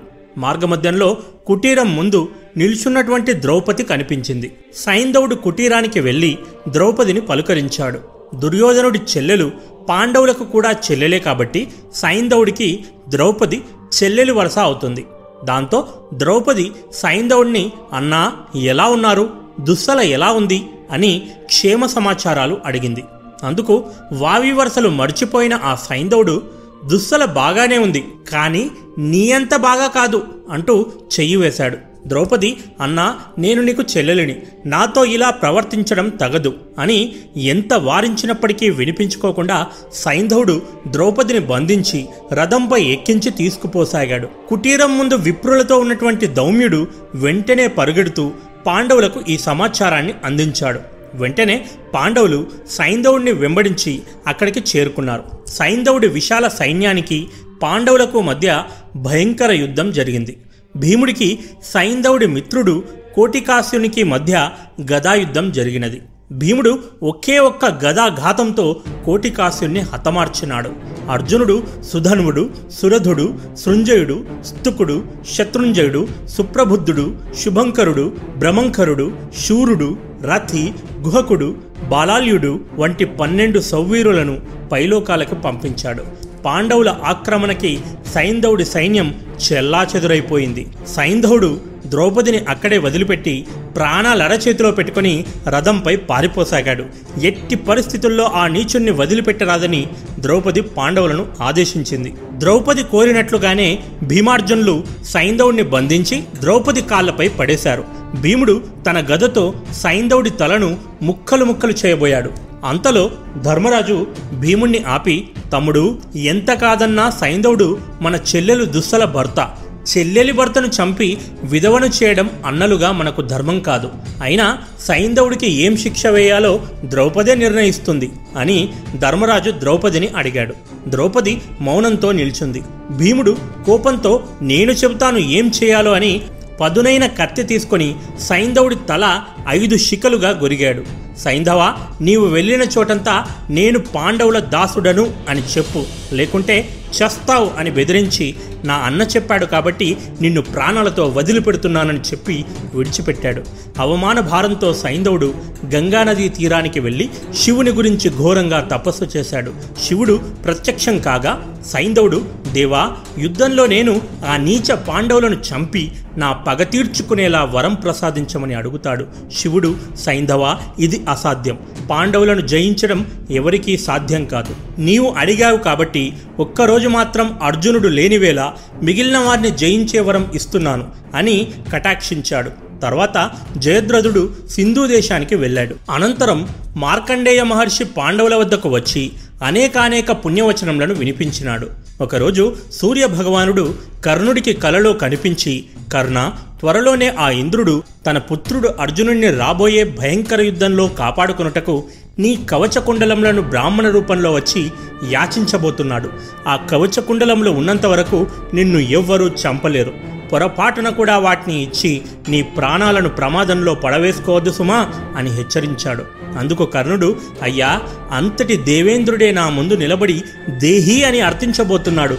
ఈ జన్మకు అంతకంటే ఏం కావాలి? ఇంద్రుడు కోరిన కవచకుండలములను ఇవ్వకుండా ఇన్నాళ్ళ నుండి నేను సంపాదించుకున్న కీర్తిని పోగొట్టుకోదలుచుకోలేదు. ఈ లోకంలో కీర్తికి మించినది లేదు. కీర్తి తల్లి వలె నన్ను కాపాడుతుంది. అపకీర్తి పొందిన వాడిని అన్ని కీడలు ఆవహిస్తాయి. బ్రాహ్మణులు కోరితే ఉన్నంతలో దానం చేయడం బలవంతులైన శత్రువులను చంపడం యుద్ధంలో చావడం శరణు కోరిన వారిని కాపాడడం బ్రాహ్మణులను వృద్ధులను బాలులను స్త్రీలను చంపకపోవడం నా వ్రతం. కనుక ఇంద్రుడు వచ్చి అడిగితే నా కవచ కుండలములను సంతోషంగా ఇస్తాను అని కర్ణుడు చెప్పాడు. సూర్యుడు చెప్పినట్లే ఇంద్రుడు బ్రాహ్మణ రూపంలో అక్కడికి వచ్చాడు. అన్నీ ముందుగానే తెలిసిన కర్ణుడు చిరునవ్వు నవ్వాడు. ఆ బ్రాహ్మణుడు కోరిన వెంటనే క్షణం కూడా ఆలోచించకుండా వాటిని ఇస్తే తన ప్రాణాలకు ముప్పని తెలిసి కూడా తన కౌచకుండలంలను చీల్చి అతని చేతిలో పెట్టాడు. కర్ణుడి దానగుణాన్ని చూసి అత్యంత సంతృప్తుడైన ఇంద్రుడు కర్ణుడికి శక్తి ఆయుధాన్ని బహుకరించాడు. కర్ణ నీవు ఈ ఆయుధాన్ని కేవలం ఒకే ఒక్కసారి మాత్రమే ఉపయోగించగలవు అని చెప్పి ఇంద్రుడు ఇంద్రలోకానికి వెళ్ళిపోయాడు. అయితే కొంతమంది పండితులు మాత్రం దీన్నే కాస్త అటు ఇటుగా మార్చి కర్ణుడు శక్తి ఆయుధాన్ని ఇంద్రుడి దగ్గర ఆశించి కవచకుండలంలను దానం చేశాడని చెబుతుంటారు. నాకొక్కటే అర్థం కాదు. సపోజ్ రెండు దేశాల మధ్య న్యూక్లియర్ వార్ జరుగుతుంది. అందులో ఒక దేశం వద్ద యాంటీ మిసైల్ టెక్నాలజీ ఉంది. అంటే ఆ దేశంపై న్యూక్లియర్ అటాక్ చేసిన వారు ఆ అణుబాంబులను మధ్యలోనే డిఫ్యూజ్ చేయగలరు. సో ఆ దేశంలో ఉన్నవారికి ఎటువంటి ప్రమాదము లేదు. అయితే ఒక మూడవ దేశం వచ్చి ఆ దేశాన్ని మీరు మీ యాంటీ మిసైల్ టెక్నాలజీని మాకు ఇచ్చేసేయండి బదులుగా మరో వెయ్యి న్యూక్లియర్ బాంబ్స్ మీకు ఇస్తామని చెప్పింది. బుద్ధున్న ఏ దేశమైనా ఆ టెక్నాలజీని ఇచ్చి ఆ వెయ్యి బాంబులను తీసుకుంటుందా? కోరి కోరి ఏ దేశము తన రక్షణ కవచాన్ని ధ్వంసం చేసుకోదు. ఈ సందర్భంలో ఏ దేశమైనా శత్రు దేశంపై దాడి చేయుటకు అవసరమయ్యే అణ్వాయుధాల కంటే తమ దేశం రక్షణకే మొదటి ప్రాధాన్యత ఇస్తుంది. ఇంత చిన్న లాజిక్ ఎలా మిస్ అయ్యారో మన పండితులు. సో నాకైతే వీరు చెప్పే వాదనలో ఎలాంటి నిజము కనిపించడం లేదు. ఒకరోజు పాండవులు అడవిలో సంచరించుచుండగా ధర్మరాజుకు తీవ్రంగా దాహమైపోయింది. సహదేవ నీవు వెళ్ళి దగ్గరలో ఉన్న సరస్సు నుండి నీటిని తీసుకురా అని ధర్మరాజు సహదేవుణ్ణి పంపించాడు. వెళ్ళిన సహదేవుడు ఎంతకు తిరిగి రాలేదు. దాంతో నకులుడు వెళ్ళాడు. నకులుడు కూడా రాకపోయేసరికి భీమార్జునులు వెళ్ళారు. వెళ్ళిన వారు వెళ్ళినట్లే అట్టే ఉండిపోయేసరికి ధర్మరాజు చింతించసాగాడు.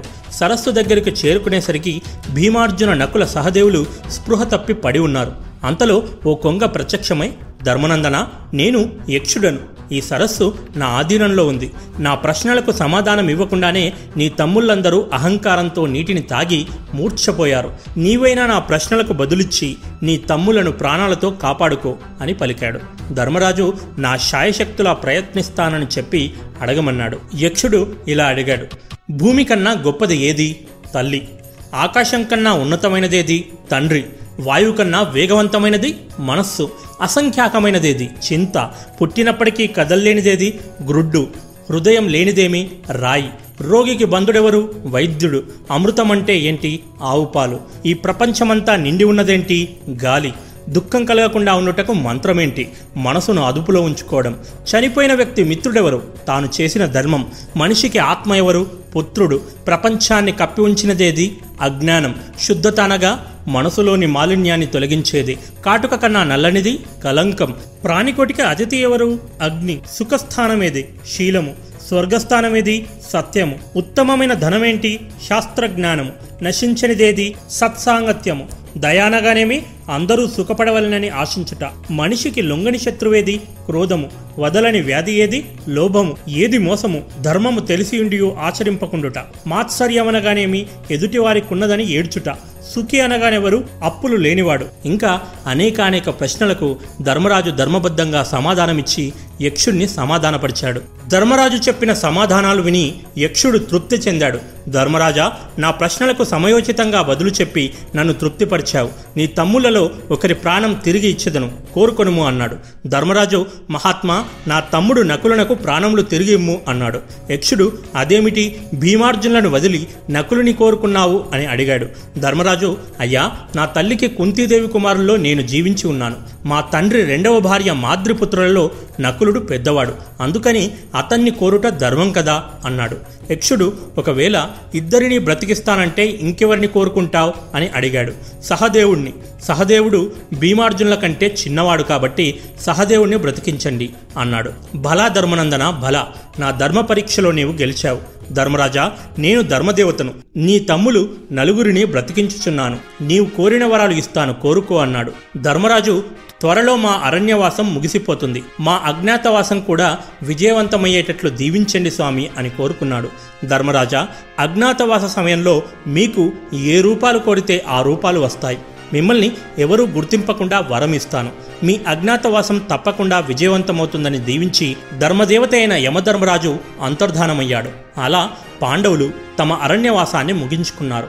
పాండవులు కురుదేశం చుట్టూ ఉన్న పాంచాల చేది మత్స్య సాల్వ విదేహ బాహ్లిక దశార్ణ శూరసేన కళింగ మగధ దేశములలో మత్స్య దేశాన్ని అజ్ఞాతవాసమునకు ఎంచుకున్నారు. అందుకు కారణమూ లేకపోలేదు.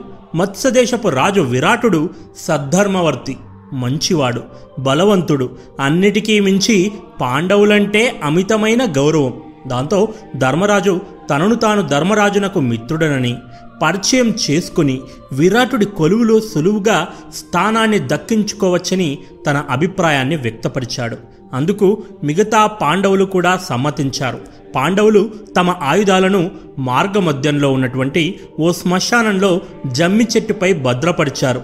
ఆ జమ్మి చెట్టు ఆకాశాన్ని అంటే కొమ్మలతో దట్టమైన ఆకులతో పగటిపూట చూడడానికి కూడా భీతి కొలిపేలా భయంకరంగా ఉంది. ధర్మరాజు ఆ ఆయుధాల మూటకు నమస్కరించి మాకు తప్ప మిగిలిన ఎవరికైనా అవి సర్పాల వలె కనపడాలని ప్రార్థించాడు. అర్జునుడు ఊర్వశి శాపాన్ని వినియోగించుకొని నపుంసకుడిగా మారాడు. ఆ తర్వాత ధర్మరాజు యమధర్మరాజును ప్రార్థించాడు. వెంటనే ధర్మరాజునకు సన్యాసి వేషము భీమునకు వంటవాడి వేషము నకులునకు అశ్వరక్షకుడి వేషము సహదేవునికి పశుపాలకుని వేషము లభించాయి. ధర్మరాజు తనను తాను కంకుబట్టు అను బ్రాహ్మణుడిగా పరిచయం చేసుకుని ద్యూత క్రీడలో నాకు ప్రావీణ్యం ఉందని చెప్పి విరాటుడి కొలువులో ఆశ్రయం సంపాదించాడు. భీముడు వంటలవాడిగా అర్జునుడు విరాటుడి కూతురు ఉత్తరకు సంగీత నాట్యాలను నేర్పించడానికి బృహన్నలగా నకులుడు అశ్వపాలకునిగా సహదేవుడు గోపాలుని వేషంలో పశుపాలకుడిగా ద్రౌపది సైరంధ్రి వేషంలో విరాటరాజు భార్య సుదేష్ణాదేవి పరిచారికగా విరాటుడి కొలువులో చేరారు. అజ్ఞాతవాసం ప్రశాంతంగా సాగుతున్న సమయంలో విరాటుని బావమరుది కీచకుడు అంతఃపురంలో అక్కను చూడడానికి వచ్చి యాదృచ్ఛికంగా ద్రౌపదిని చూశాడు. కీచకుడు అపర బలపరాక్రమవంతుడు. అందువల్ల ఇతడికి సింహబలుడు అనే పేరు కూడా ఉంది. పేరుకే విరాటుడు రాజు కాని పెత్తనమంతా కీచకుడిదే. కీచకుడు తొలిచూపులోనే ద్రౌపదిని చూసి కామించాడు. తన కామవాంఛను ఎలాగైనా తీర్చుకోవాలనుకున్నాడు. ఆమె ఒక దాసి అని తెలిసి ఆశ్చర్యపోయాడు. తాను ఒక వివాహిత అని తెలిసి కూడా తన కోరిక తీర్చుకోవాలనుకున్నాడు కీచకుడు. కోమలాంగి నిన్ను నా రాణిని చేసుకుంటాను. నా భార్యలను నీకు దాసీలను చేస్తాను అంటూ ద్రౌపదిని ప్రలోభపరచబోయాడు. లేని ఎడల బలవంతంగానైనా నా కోరిక తీర్చుకుంటానని బెదిరించాడు. ఏం కావాలో నువ్వే నిర్ణయించుకో అని ఆలోచించుకోవడానికి కొంత సమయం ఇచ్చాడు ఈ విషయం విన్న భీముడి రక్తం మరిగిపోయింది. సరే రేపు రాత్రి ఆ కీచకుణ్ణి నర్తనశాలకు తీసుకురా. అక్కడి నుండి వాడిని యమలోకానికి పంపిస్తాననే మాట ఇచ్చాడు భీముడు. ద్రౌపది భీముడు చెప్పినట్లే కీచకుణ్ణి ఆ రాత్రి నర్తనశాలకు రావలసిందిగా తన వంపు సొంపులతో రెచ్చగొట్టింది. అక్కడి నుండి నీకు అన్నీ స్వర్గసుఖాలే అని ప్రలోభపరిచింది. అన్నమాట ప్రకారం కీచకుడు నర్తనశాలకు చేరుకున్నాడు. కానీ ఇక్కడ ట్విస్ట్ ఏంటంటే మంచంపై చీర కట్టుకుని ఉన్నది ద్రౌపది కాదు భీమసేనుడు. కీచకుడు మద్యం సేవించి మత్తుగా ఉన్నాడు. కీచకుడు చీరలో ఉన్నది మాలినేనని భావించాడు. వెనుక నుండి మెల్లగా దగ్గరకు తీసుకొని చెయ్యి వేశాడు.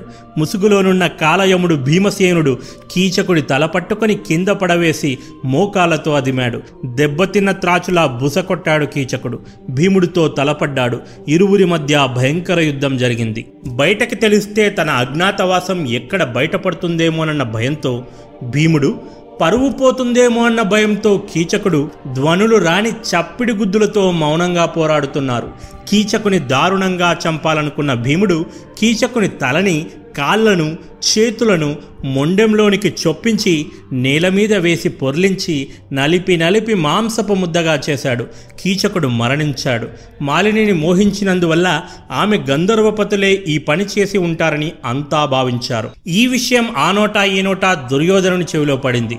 కీచకుణ్ణి చంపడం అంటే మాటలు కాదు. కీచకుడు భీముడు బలరాముడు శల్యుడు అపర బలపరాక్రమవంతులు బలరాముడు శల్యుడు మత్స్యదేశానికి దూరంగా ఉన్నారు కాబట్టి ఖచ్చితంగా కీచకుణ్ణి చంపింది అజ్ఞాతవాసంలో ఉన్నటువంటి భీమసేనుడేనని వారంతా భావించారు. మత్స్యదేశం మీద దండయాత్ర చేసి పాండవుల అజ్ఞాతవాసాన్ని భంగం చేయడానికి దుర్యోధన కూటమి కుట్ర పన్నారు. వారి పథకం ప్రకారం మత్స్యదేశ శత్రుదేశం త్రిగర్త దేశాధీశుడైన సుశర్మ దక్షిణ దిశ నుండి దాడి చేస్తాడు. సుశర్మ దాడిని తిప్పికొట్టుటకు విరాటుడు యుద్ధానికి బయలుదేరుతాడు. అలా నగరంలో విరాటుడు లేని సమయంలో హస్తినాపుర సమస్త సేన మత్స్యదేశంపై ఉత్తర దిశ నుండి దాడి చేస్తుంది. పాండవులు కోటలో గనక ఉన్నట్లయితే నియమభంగానికైనా పాల్పడతారు కానీ ఆశ్రయమిచ్చిన వాడి ఆపద తీర్చకుండా ఉండరు. అందువల్ల వాళ్ళు తప్పక మనతో యుద్ధానికి వస్తారు. అలా వారి అజ్ఞాతవాసం భంగం కావడం మరల పన్నెండేళ్ళు వనవాసానికి వెళ్ళడం చకచకా జరిగిపోతాయని వికటాట్టహాసం చేస్తూ విందు చేసుకున్నారు. అనుకున్న ప్రకారం సుశర్మ దాడి చేయడం విరాటుడు యుద్ధానికి బయలుదేరడం జరిగిపోయాయి.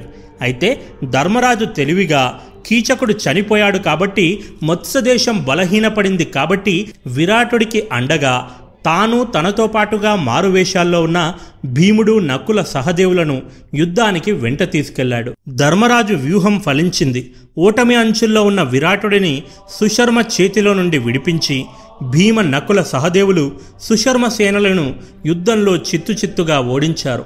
విరాటుడు విజయదుందుబి మోగించాడు. మరోవైపు ఉత్తర దిశ నుండి విశాల హస్తినాపుర సేన మత్స్యదేశంపై దాడి చేసి గోవులను అపహరిస్తుందన్న వార్త విరాట పుత్రుడు ఉత్తర కుమారుడి చెవిలో పడింది. అంతఃపురంలో ఆడవాళ్ళ మధ్య ఉన్న ఉత్తర కుమారుడు ఆ వార్త విని రెచ్చిపోయాడు. ఆ హస్తినాపుర వీరులకెంత కండకావరము? మా తండ్రి గారు లేని సమయం చూసుకొని మా రాజ్యంపై దండెత్తుతారా? బహుశా వారికి ఈ ఉత్తర కుమారుడి శూరత్వం గురించి తెలీదు కాబోలు. ఆ సుయోధన కర్ణ భీష్మ ద్రోణ కృప అశ్వత్థాములను ఒంటి చేత్తో ఓడించి నా కాళ్ళపై పడి ప్రాణభీతితో విలవిలలాడేలా చేయకపోతే నా పేరు ఉత్తర కుమారుడే కాదు అని ప్రగల్భాలు పలికాడు. అందుకే ఎవరైనా తన గురించి తాను గొప్పలు పోతుంటే ఉత్తర ప్రగల్భాలు చెయ్యకు అని ఇప్పటికీ మనం సంబోధిస్తూ ఉంటాం. ఉత్తర కుమారుని ప్రగల్భాలు విని మనసులో నవ్వుకుంటూ మాలిని రూపంలో ఉన్న ద్రౌపది యువరాజా మీరంతటి సమర్థుడే. కానీ మీ వెంట అపర పరాక్రమవంతుడైన ఓ గొప్ప సారథి కావాలి. బృహన్నల ఓ మునిశాపం కారణంగా విధివశాత్తు నపుంసకుడిగా మారాడు. అంతకుముందు అతడు సర్వశ్రేష్ఠ ధనుర్ధారి అర్జునుడికి రథసారథిగా ఉండి ఉన్నాడు. కారణాంతరాల వలన నపుంసకుడిగా మారినంత మాత్రాన అతని సామర్థ్యం పోతుందా అని సలహా ఇచ్చింది. ఉత్తర కుమారుడు గత్యంతరం లేక బృహన్నలను సారథిగా అంగీకరించాడు. ఇరువురు యుద్ధానికి బయలుదేరారు. కౌరవసేన ఆమడ దూరంలో ఉందనగానే భీష్ముడు ద్రోణుడు కృపుడు కర్ణుడు దుర్యోధనుడు అశ్వత్థామ వంటి అతిరథ మహారథులను చూసి ఉత్తర కుమారుడి ఒంట్లో వణుకు పుట్టింది. అయ్యో సరిగ్గా విల్లు పట్టుకోవడం కూడా నాకు చేతకాదే ఇంతటి వీరులను నేనొక్కడినే ఎలా ఎదుర్కొనగలను? పిల్లాన్ని చేసే వీరంతా నన్ను చంపేస్తారా ఏంటి? సారథి రథాన్ని వెనక్కి మళ్ళించు. బ్రతికుంటే సేవకుడిగానైనా బ్రతకొచ్చు. అది విని అర్జునుడు ఉత్తర కుమార ఇలా యుద్ధంలో మడమ తిప్పితే నలుగురు నవ్వుతారు. రాజ్యంలో నీవు తలెత్తుకొని తిరగగలవా? అంతఃపుర కాంతలు నిన్ను నాకంటే హీనంగా చూస్తారు అన్నాడు. నీ నీకేం? నువ్వేమైనా చెబుతావు. రథంపై ఎప్పుడైనా విల్లు పట్టుకుని నిల్చుంటే తెలుస్తుంది నీకు నా బాధేంటో. నువ్వు రథాన్ని వెనక్కి తిప్పకపోతే నేను వెళ్ళలేనా ఏంటి? ఇప్పుడు చూడు ఎలా పరుగెడతానో అంటూ రథం దిగి పారిపోయాడు. అర్జునుడు ఆగవయ్యా రాకుమారా అని ఉత్తర కుమారుని రథంపై జమ్మి చెట్టు వద్దకు తీసుకెళ్ళి ఆ చెట్టుకు కట్టిన ఆయుధాలను తీసుకురమ్మన్నాడు. ఉత్తర కుమారునికి అవి సర్పాల వలె కనిపించాయి. అర్జునుడు ప్రార్థించగానే అవి ఉత్తర కుమారునికి ఆయుధముల వలె కనిపించాయి. ఉత్తర కుమారుడు బృహన్నలను ఈ ఆయుధములు ఎవరివి? ఇవి ఇక్కడ ఉన్నవని నీకెలా తెలుసని ప్రశ్నించాడు. ఈ ఆయుధాలు పాండవులవి. నేనే అర్జునుడను. అలా అర్జునుడు ఉత్తర కుమారుడి ఎదుట తన రహస్యాన్ని బయటపెట్టాడు. అది విన్న ఉత్తర కుమారుడికి దిమ్మ తిరిగిపోయింది. అర్జున నీ వంటి వీరుడి సాక్షాత్కారం దొరికినందుకు నా జన్మ ధన్యమైంది. నీ వంటి సర్వశ్రేష్ఠ ధనుర్దారి అండ ఉండగా ఇక నాకు భయం లేదని ఉత్తర కుమారుడు ధైర్యం తెచ్చుకున్నాడు. నీకు నేను సారథిగా ఉండి ఉడతాభక్తిగా నావంతు సాయం చేస్తానని తెలిపాడు. అర్జునుడు వాత్సల్యంతో కుమారా భయపడకు. నీ మీద గాలి కూడా సోకనివ్వను. నిన్ను కంటికి రెప్పలా కాపాడుకుంటూ యుద్ధం చేస్తానని అభయమిస్తాడు. అర్జునుడు గాంధీవం ధరించి అగ్నిదేవుని తలుచుకోగానే కపిధ్వజం సాక్షాత్కరించింది. ఉత్తరుడు రథం మరల్చగానే అర్జునుడు దేవదత్తం పూరించాడు. ఆ ధ్వనికి ముల్లోకాలు కంపించాయి. అర్జున ఈ శబ్దానికి నా గుండెలు దద్దరిల్లాయి. దిక్కులు కంపించసాగాయి. చెవులు బద్దలయ్యాయి. నా మనసు నీరు కారిపోయింది. ఈ కపిధ్వజాన్ని చూస్తుంటే నా కళ్ళు చీకట్లు కమ్ముతున్నాయి అంటూ ఉత్తరుడు తన మనసులో చెలరేగుతున్న ప్రళయాన్ని గురించి తెలియజేశాడు. అర్జునుడు నవ్వి మరలా శంఖాన్ని పూరించాడు. అది విని ద్రోణుడు ఆ శబ్దం విన్నారా? అది అర్జునుడి దేవదత్తం నుండి వచ్చు శబ్దం కదూ? సందేహం లేదు. ఆ వచ్చేది అర్జునుడే అని కురువీరులకు తెలియజేశాడు.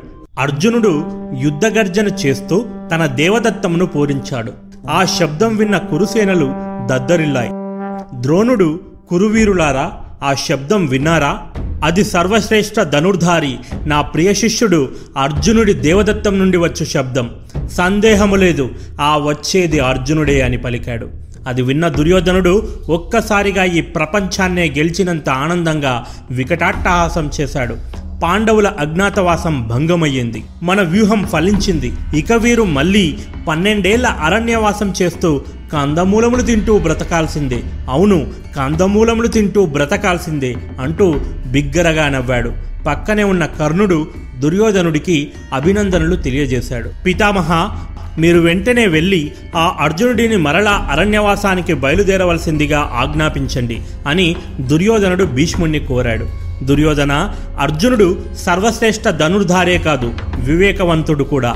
గణితము ప్రకారం అజ్ఞాతవాస సమయం ముగిసింది. కాబట్టే అర్జునుడు బయటకి వచ్చాడు అని భీష్ముడు తెలిపాడు. అది విని దుర్యోధనుడు ఆశ్చర్యపోయాడు. పాండవుల అరణ్యవాసము అజ్ఞాతవాసం సమయంలో వచ్చిన అధిక మాసాలను లెక్కేసుకుంటే వారి అజ్ఞాతవాసం ఎప్పుడో గడిచిపోయింది అని భీష్ముడు తెలియజేశాడు. ఇకనైనా నీ కుటిల రాజనీతిని కట్టిపెట్టు. పద ఇక హస్తినాపురానికి తిరిగి వెళ్ళిపోదాం అని భీష్ముడు సెలవిచ్చాడు. పితామహ మీరు ఆ పాండవుల వైపు పక్షపాతం వహిస్తూ తప్పుడు లెక్కలు చూయించి అబద్ధమాడుతున్నారు. మీరంతా నమ్మక ద్రోహులు అని దుర్యోధనుడు రంకెలేశాడు. మూర్ఖుడా నా గణితాన్నే తప్పుపడతావా నీ రాజ్యంలో ఉన్నటువంటి మహామహా పండితులందరినీ ఏకం చేసి లెక్కలు వేయించు. నా గణితం నిజమో కాదో అర్థమవుతుంది అని భీష్ముడు బదులిచ్చాడు. సరే హస్తినాపురానికి వెళ్ళాక అలాగే చేద్దాం. ఇప్పుడైతే మనం వచ్చిన పని పూర్తి చేద్దాం. కనీసం నా తరపున ఇప్పుడు యుద్ధంలోనైనా పాల్గొంటారా లేక వెళ్ళిపోతారా అని దుర్యోధనుడు తాతాని కూడా గౌరవం లేకుండా పరుషంగా భీష్ముడితో మాట్లాడాడు. ఎందుకు యుద్ధం చేయను? చేస్తాను. హస్తినాపుర రాజు నన్ను నీ తరపున యుద్ధం చేయవలసిందిగా ఇక్కడికి పంపించాడు. రాజాజ్ఞ పాటించడం నా ధర్మం. చేస్తాను యుద్ధం. ఒంట్లో చివరి నెత్తుటి బొట్టు ఉన్నంత వరకు నీ తరపునే పోరాడతాను అని భీష్ముడు యుద్ధం చేయడానికి సిద్ధమయ్యాడు. అర్జునుడిని మేం చూసుకుంటాం. ముందు యువరాజైనటువంటి నీకు రక్షణ కల్పించడం మా ప్రధాన కర్తవ్యం. నువ్వు ఈ ఆవులను తీసుకొని దక్షిణం వైపు వెళ్ళిపో. మేం అర్జునుడితో తలపడతాం అని భీష్ముడు చెప్పాడు. దుర్యోధనుడు అలాగే గోవులను తీసుకొని అక్కడి నుండి వెళ్ళిపోతున్నాడు. అది చూసిన అర్జునుడు సారథి అదిగో సుయోధనుడు తప్పించుకొని వెళ్ళిపోతున్నాడు. ఆ రథాన్ని వెంబడించు అని ఆజ్ఞాపించాడు. అర్జునుడి రథం వడివడిగా దుర్యోధనుడి వైపు కదలసాగింది. అదిగో అర్జునుడి రథం నేరుగా దుర్యోధనుడి వైపు వెళ్ళసాగింది అని కృపాచార్యుడు కురువీరులను హెచ్చరించాడు. వెంటనే కురు సైన్యం అధిరథ మహారథులందరూ దుర్యోధనుడికి రక్షణగా అటువైపు రథాలను కదిలించారు.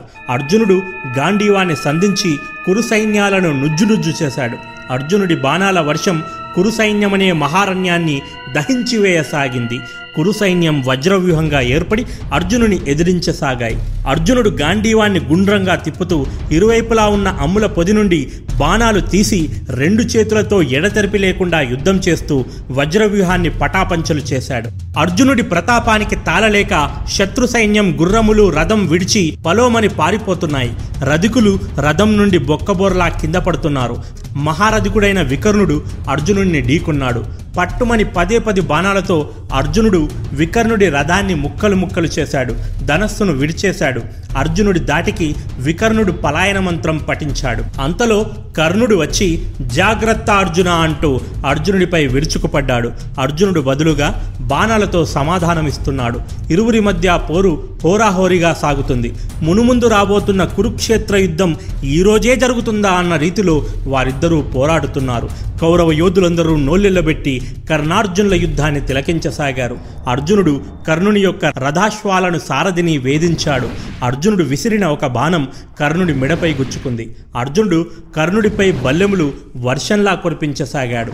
తన బాణాలతో కర్ణుడి రథాన్ని కప్పివేశాడు. ధనస్సును ఆకర్ణాంతం లాగి పదునైన బాణములతో కర్ణుడి అవయవాలను తూట్లు పడగొట్టాడు.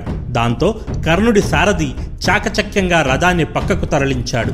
ఉత్తర కుమారుడు అర్జునుడితో అర్జున నిన్ను చూస్తుంటే ఆశ్చర్యము భయము భక్తి ఒకే కాలంలో కలుగుతున్నాయి. నీ ధైర్యం నీ శౌర్యం చూస్తుంటే నా రోమాలు నిక్కబొడుచుకుంటున్నాయి. నా మనసు వశం తప్పుతోంది.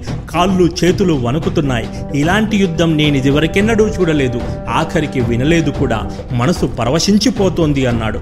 అంతలో కులగురువు కృపాచార్యుల వారు విజృంభించి అర్జునుడి కపిధ్వజాన్ని కొట్టి జయధ్వానాలు చేశాడు. అర్జునుడు కోపించి కృపాచార్యుడి సమస్త ధనస్సులను విరగొట్టేశాడు. కృపాచార్యుడి కవచం పగలగొట్టాడు. కృపాచార్యుని రథాన్ని విరగొట్టి గుర్రాలను చంపాడు. కృపుడు చేసేది లేక కత్తిడాలు తీసుకొని అర్జునుడి ఎదుర్కొన్నాడు. అర్జునుడు కృపుని కత్తి విరిచాడు. కృపుడు రణభూమిని వదిలిపెట్టాడు. అటు పిమ్మట ద్రోణాచార్యుల వారు రంగంలోకి దిగారు. గురు శిష్యుల మధ్య యుద్ధం రసవత్తరంగా జరిగింది. బహుశా శత్రువు తన మీద ఆధిపత్యాన్ని చలాయిస్తున్న కొద్దీ మనసు సంతోషంతో పులకరించుట యుద్ధ చరిత్రలోనే ఇదే మొదటిసారి కాబోలు. కాక శిష్యుడి పరాక్రమానికి ఏ గురువు మాత్రం సంతోషించడు. ఆ గురు శిష్యుల భీకర పోరును చూసి కౌరవసేన భయభ్రాంతులు కాగా భీష్ముడు మాత్రం ఆసక్తిగా తిలకిస్తున్నాడు. ఒకే ఒక్క క్షణంలో అర్జునుడు ప్రయోగించిన బాణాలు లక్షకు పైనే ఉంటాయని అంచనాలు వేసుకుంటున్నారు సామాన్యులు. ద్రోణ రథం ఆ బాణాలతో నిండిపోయింది. అర్జునుడు ద్రోణుని శరీరాన్ని కేతనాన్ని సారథిని బాణాలతో తూట్లు పడిచాడు. తండ్రి పరిస్థితి చూసి అశ్వత్థామ ద్రోణుడికి సాయంగా వచ్చాడు. అశ్వత్థామ విల్లందుకుని అర్జునుడి గాంధీవన్లోని అల్లెత్రాటిని కొట్టాడు. అల్లెత్రాటిని బిగిస్తున్న అర్జునుడిపై అశ్వత్థామ ఎనిమిది బాణాలు ప్రయోగం చేశాడు. అర్జునుడు అల్లెత్రాటిని బిగించి అశ్వత్థామ బాణాలను మధ్యలోనే తుంచాడు. అర్జునుడు వాయువేగంతో సంధించిన బాణాలు అశ్వత్థామను రథంపై అంగుళం కూడా కదలనీయకుండా చేశాయి. ఇంతలో కర్ణుడు మళ్ళీ రంగప్రవేశం చేసి అర్జునుడిపై గాయపడ్డ పులివలే విడుచుకుపడ్డాడు అర్జునుడి రెండు చేతులను బాణాలతో గాయపరిచాడు. కర్ణుడు విసిరిన ఒక బాణం పొరపాటున ఉత్తర కుమారుడికి తగిలింది. అర్జునుడు కుమారా బాధను ఓర్చుకో. ఈ రక్త తర్పణంతో నువ్వు ఈ రోజు నిజమైన క్షత్రియుడవయ్యావు అని ధైర్యం నింపాడు. అర్జునుడు కోపంతో కర్ణుడి ధనస్సును ఖండించాడు. కర్ణుడికి సహాయంగా వచ్చిన సైనికులందరూ అర్జునుడు ప్రయోగించిన అసంఖ్యాక బాణఘాతాలతో యమపురి చేరుకున్నారు. అంతకంతకు పెరుగుతున్న కోపంతో అర్జునుడు విసిరిన బాణాల వర్షానికి కర్ణుడి రథాశ్వాలు నేలగూలిపోయాయి. కర్ణుడికి రొమ్మున గాయమై స్పృహ తప్పి పడిపోయాడు. సారథి మరొక రథంలో కర్ణుణ్ణి రణభూమికి దూరంగా తీసుకుని వెళ్ళాడు. అటు పిమ్మట ద్రౌపది చీరలాగి ఘోరంగా అవమానపరిచిన దుశ్శాసనుడు వచ్చాడు. వాడిని కళ్ళ ముందు చూడగానే అర్జునుడి రక్తం మరిగిపోయింది. ఒకే ఒక్క బాణంతో వాడిని మట్టు పెట్టడానికి విల్లు ఎక్కుపెట్టాడు. కానీ చివరి క్షణంలో తన అన్న భీముడు చేసిన ప్రతిజ్ఞ గుర్తుకు వచ్చి తనను తాను ఆపుకున్నాడు. ఐదు బాణాలు దుశ్శాసనుడి రొమ్మున సంధించడంతో భయభ్రాంతుడై దుశ్శాసనుడు దూరంగా వెళ్ళిపోయాడు. ఇక అపర పరాక్రమవంతుడు గంగాపుత్రుడు భీష్ముడు రంగప్రవేశం చేశాడు. రెండు వృషభముల వలె వారు ఒకరినొకరు చూసుకున్నారు. భీష్ముడు అర్జునుడిపై శరపరంపరను కురిపించాడు. అర్జునుడు తాతగారి బాణాలను అన్నీ తుంచివేశాడు. అర్జునుడు వేసే ప్రతి బాణాన్ని భీష్ముడు తునాతునకలు చేశాడు. అర్జునుడు తన అస్త్రాలను తాతగారి ముందు ప్రదర్శిస్తుంటే బాగున్నాయి మనవడా ఇంకా చూయించు అన్నట్లుగా వారి యుద్ధం సాగుతుంది. అర్జునుడు భీష్ముడి ధనస్సును బాణంతో రెండు ముక్కలుగా విడిచేశాడు. చేశాడు. భీష్ముడు పక్కనే ఉన్న మరో ధనస్సును తీసుకుని సంధించబోయాడు.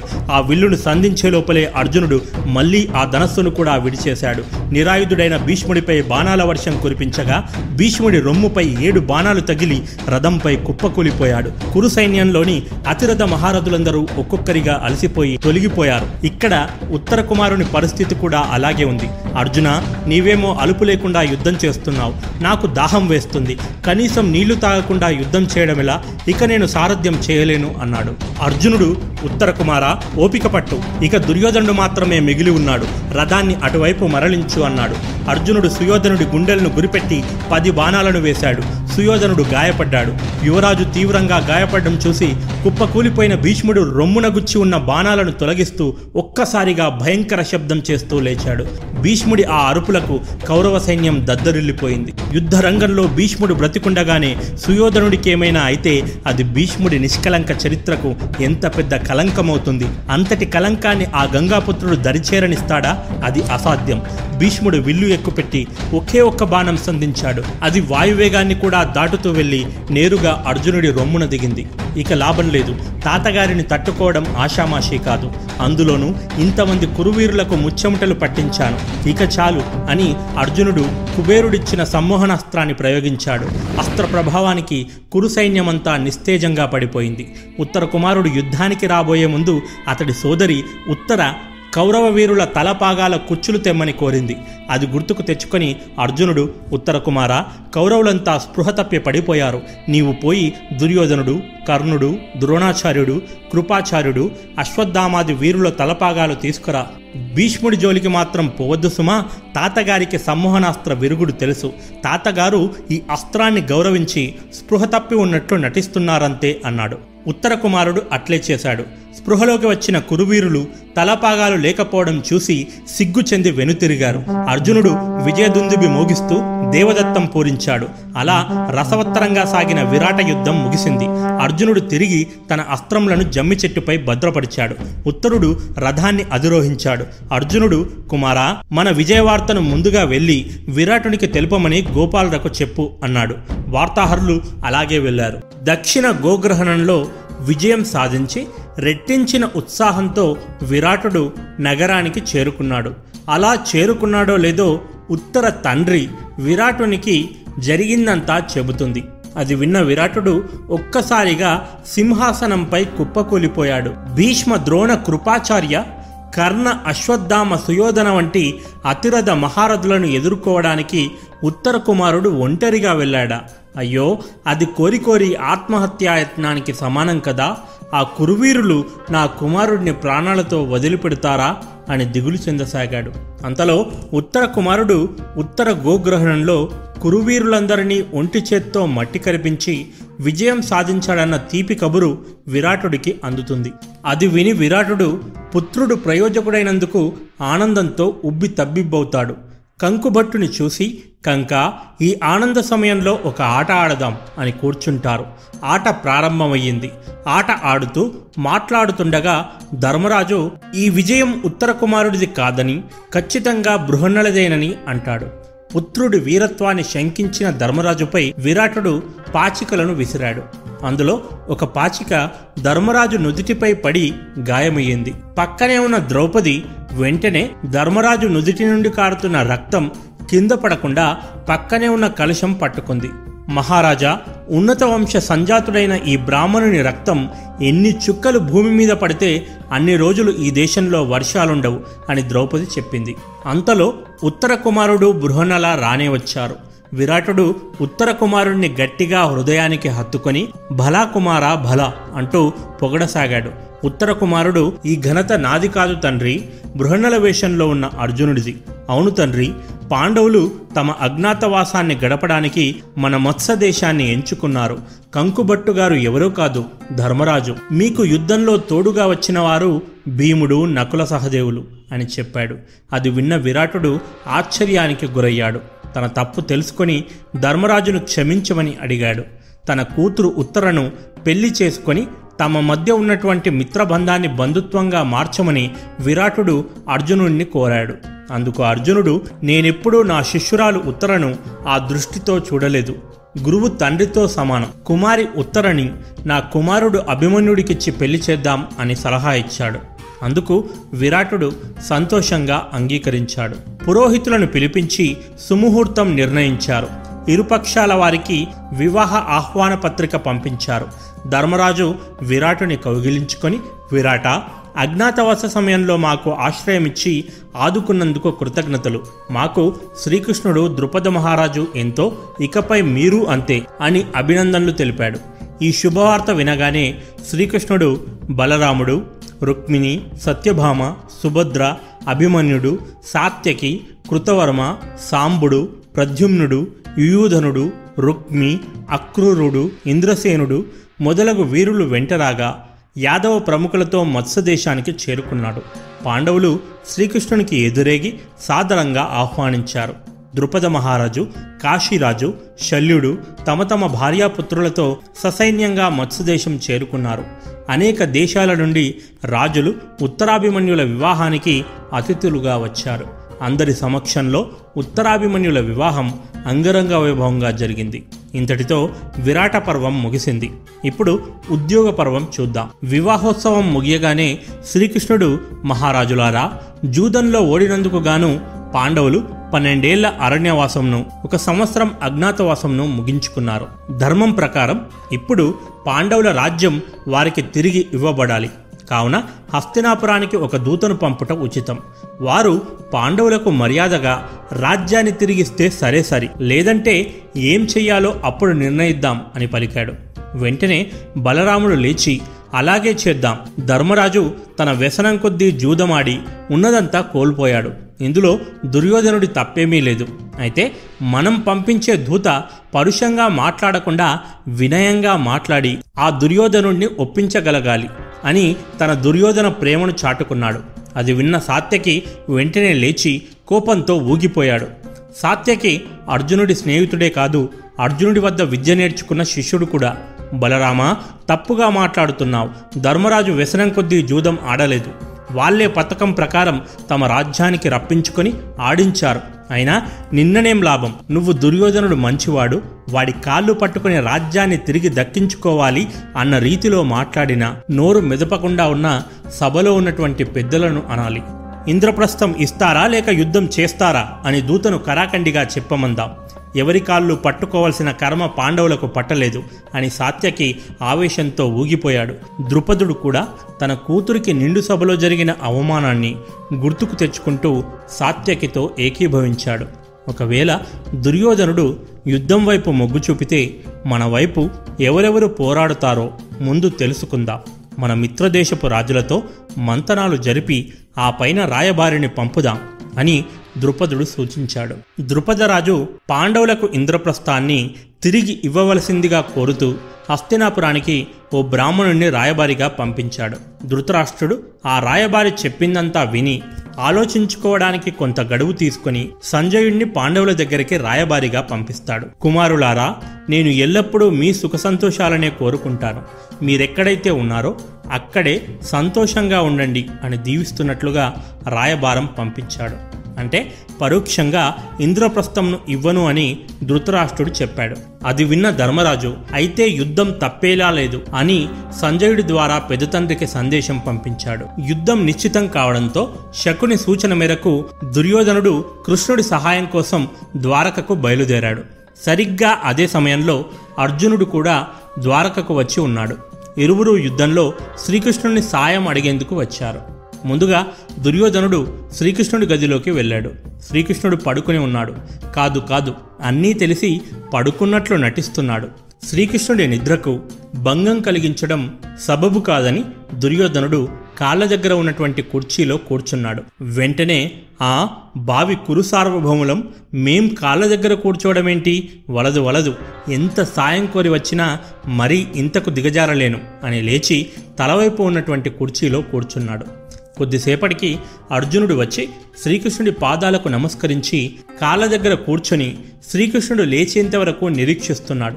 శ్రీకృష్ణుడు లేచి ముందుగా తన కంటికి కనిపించిన అర్జునుడిని ఏం కావాలో కోరుకొమ్మన్నాడు.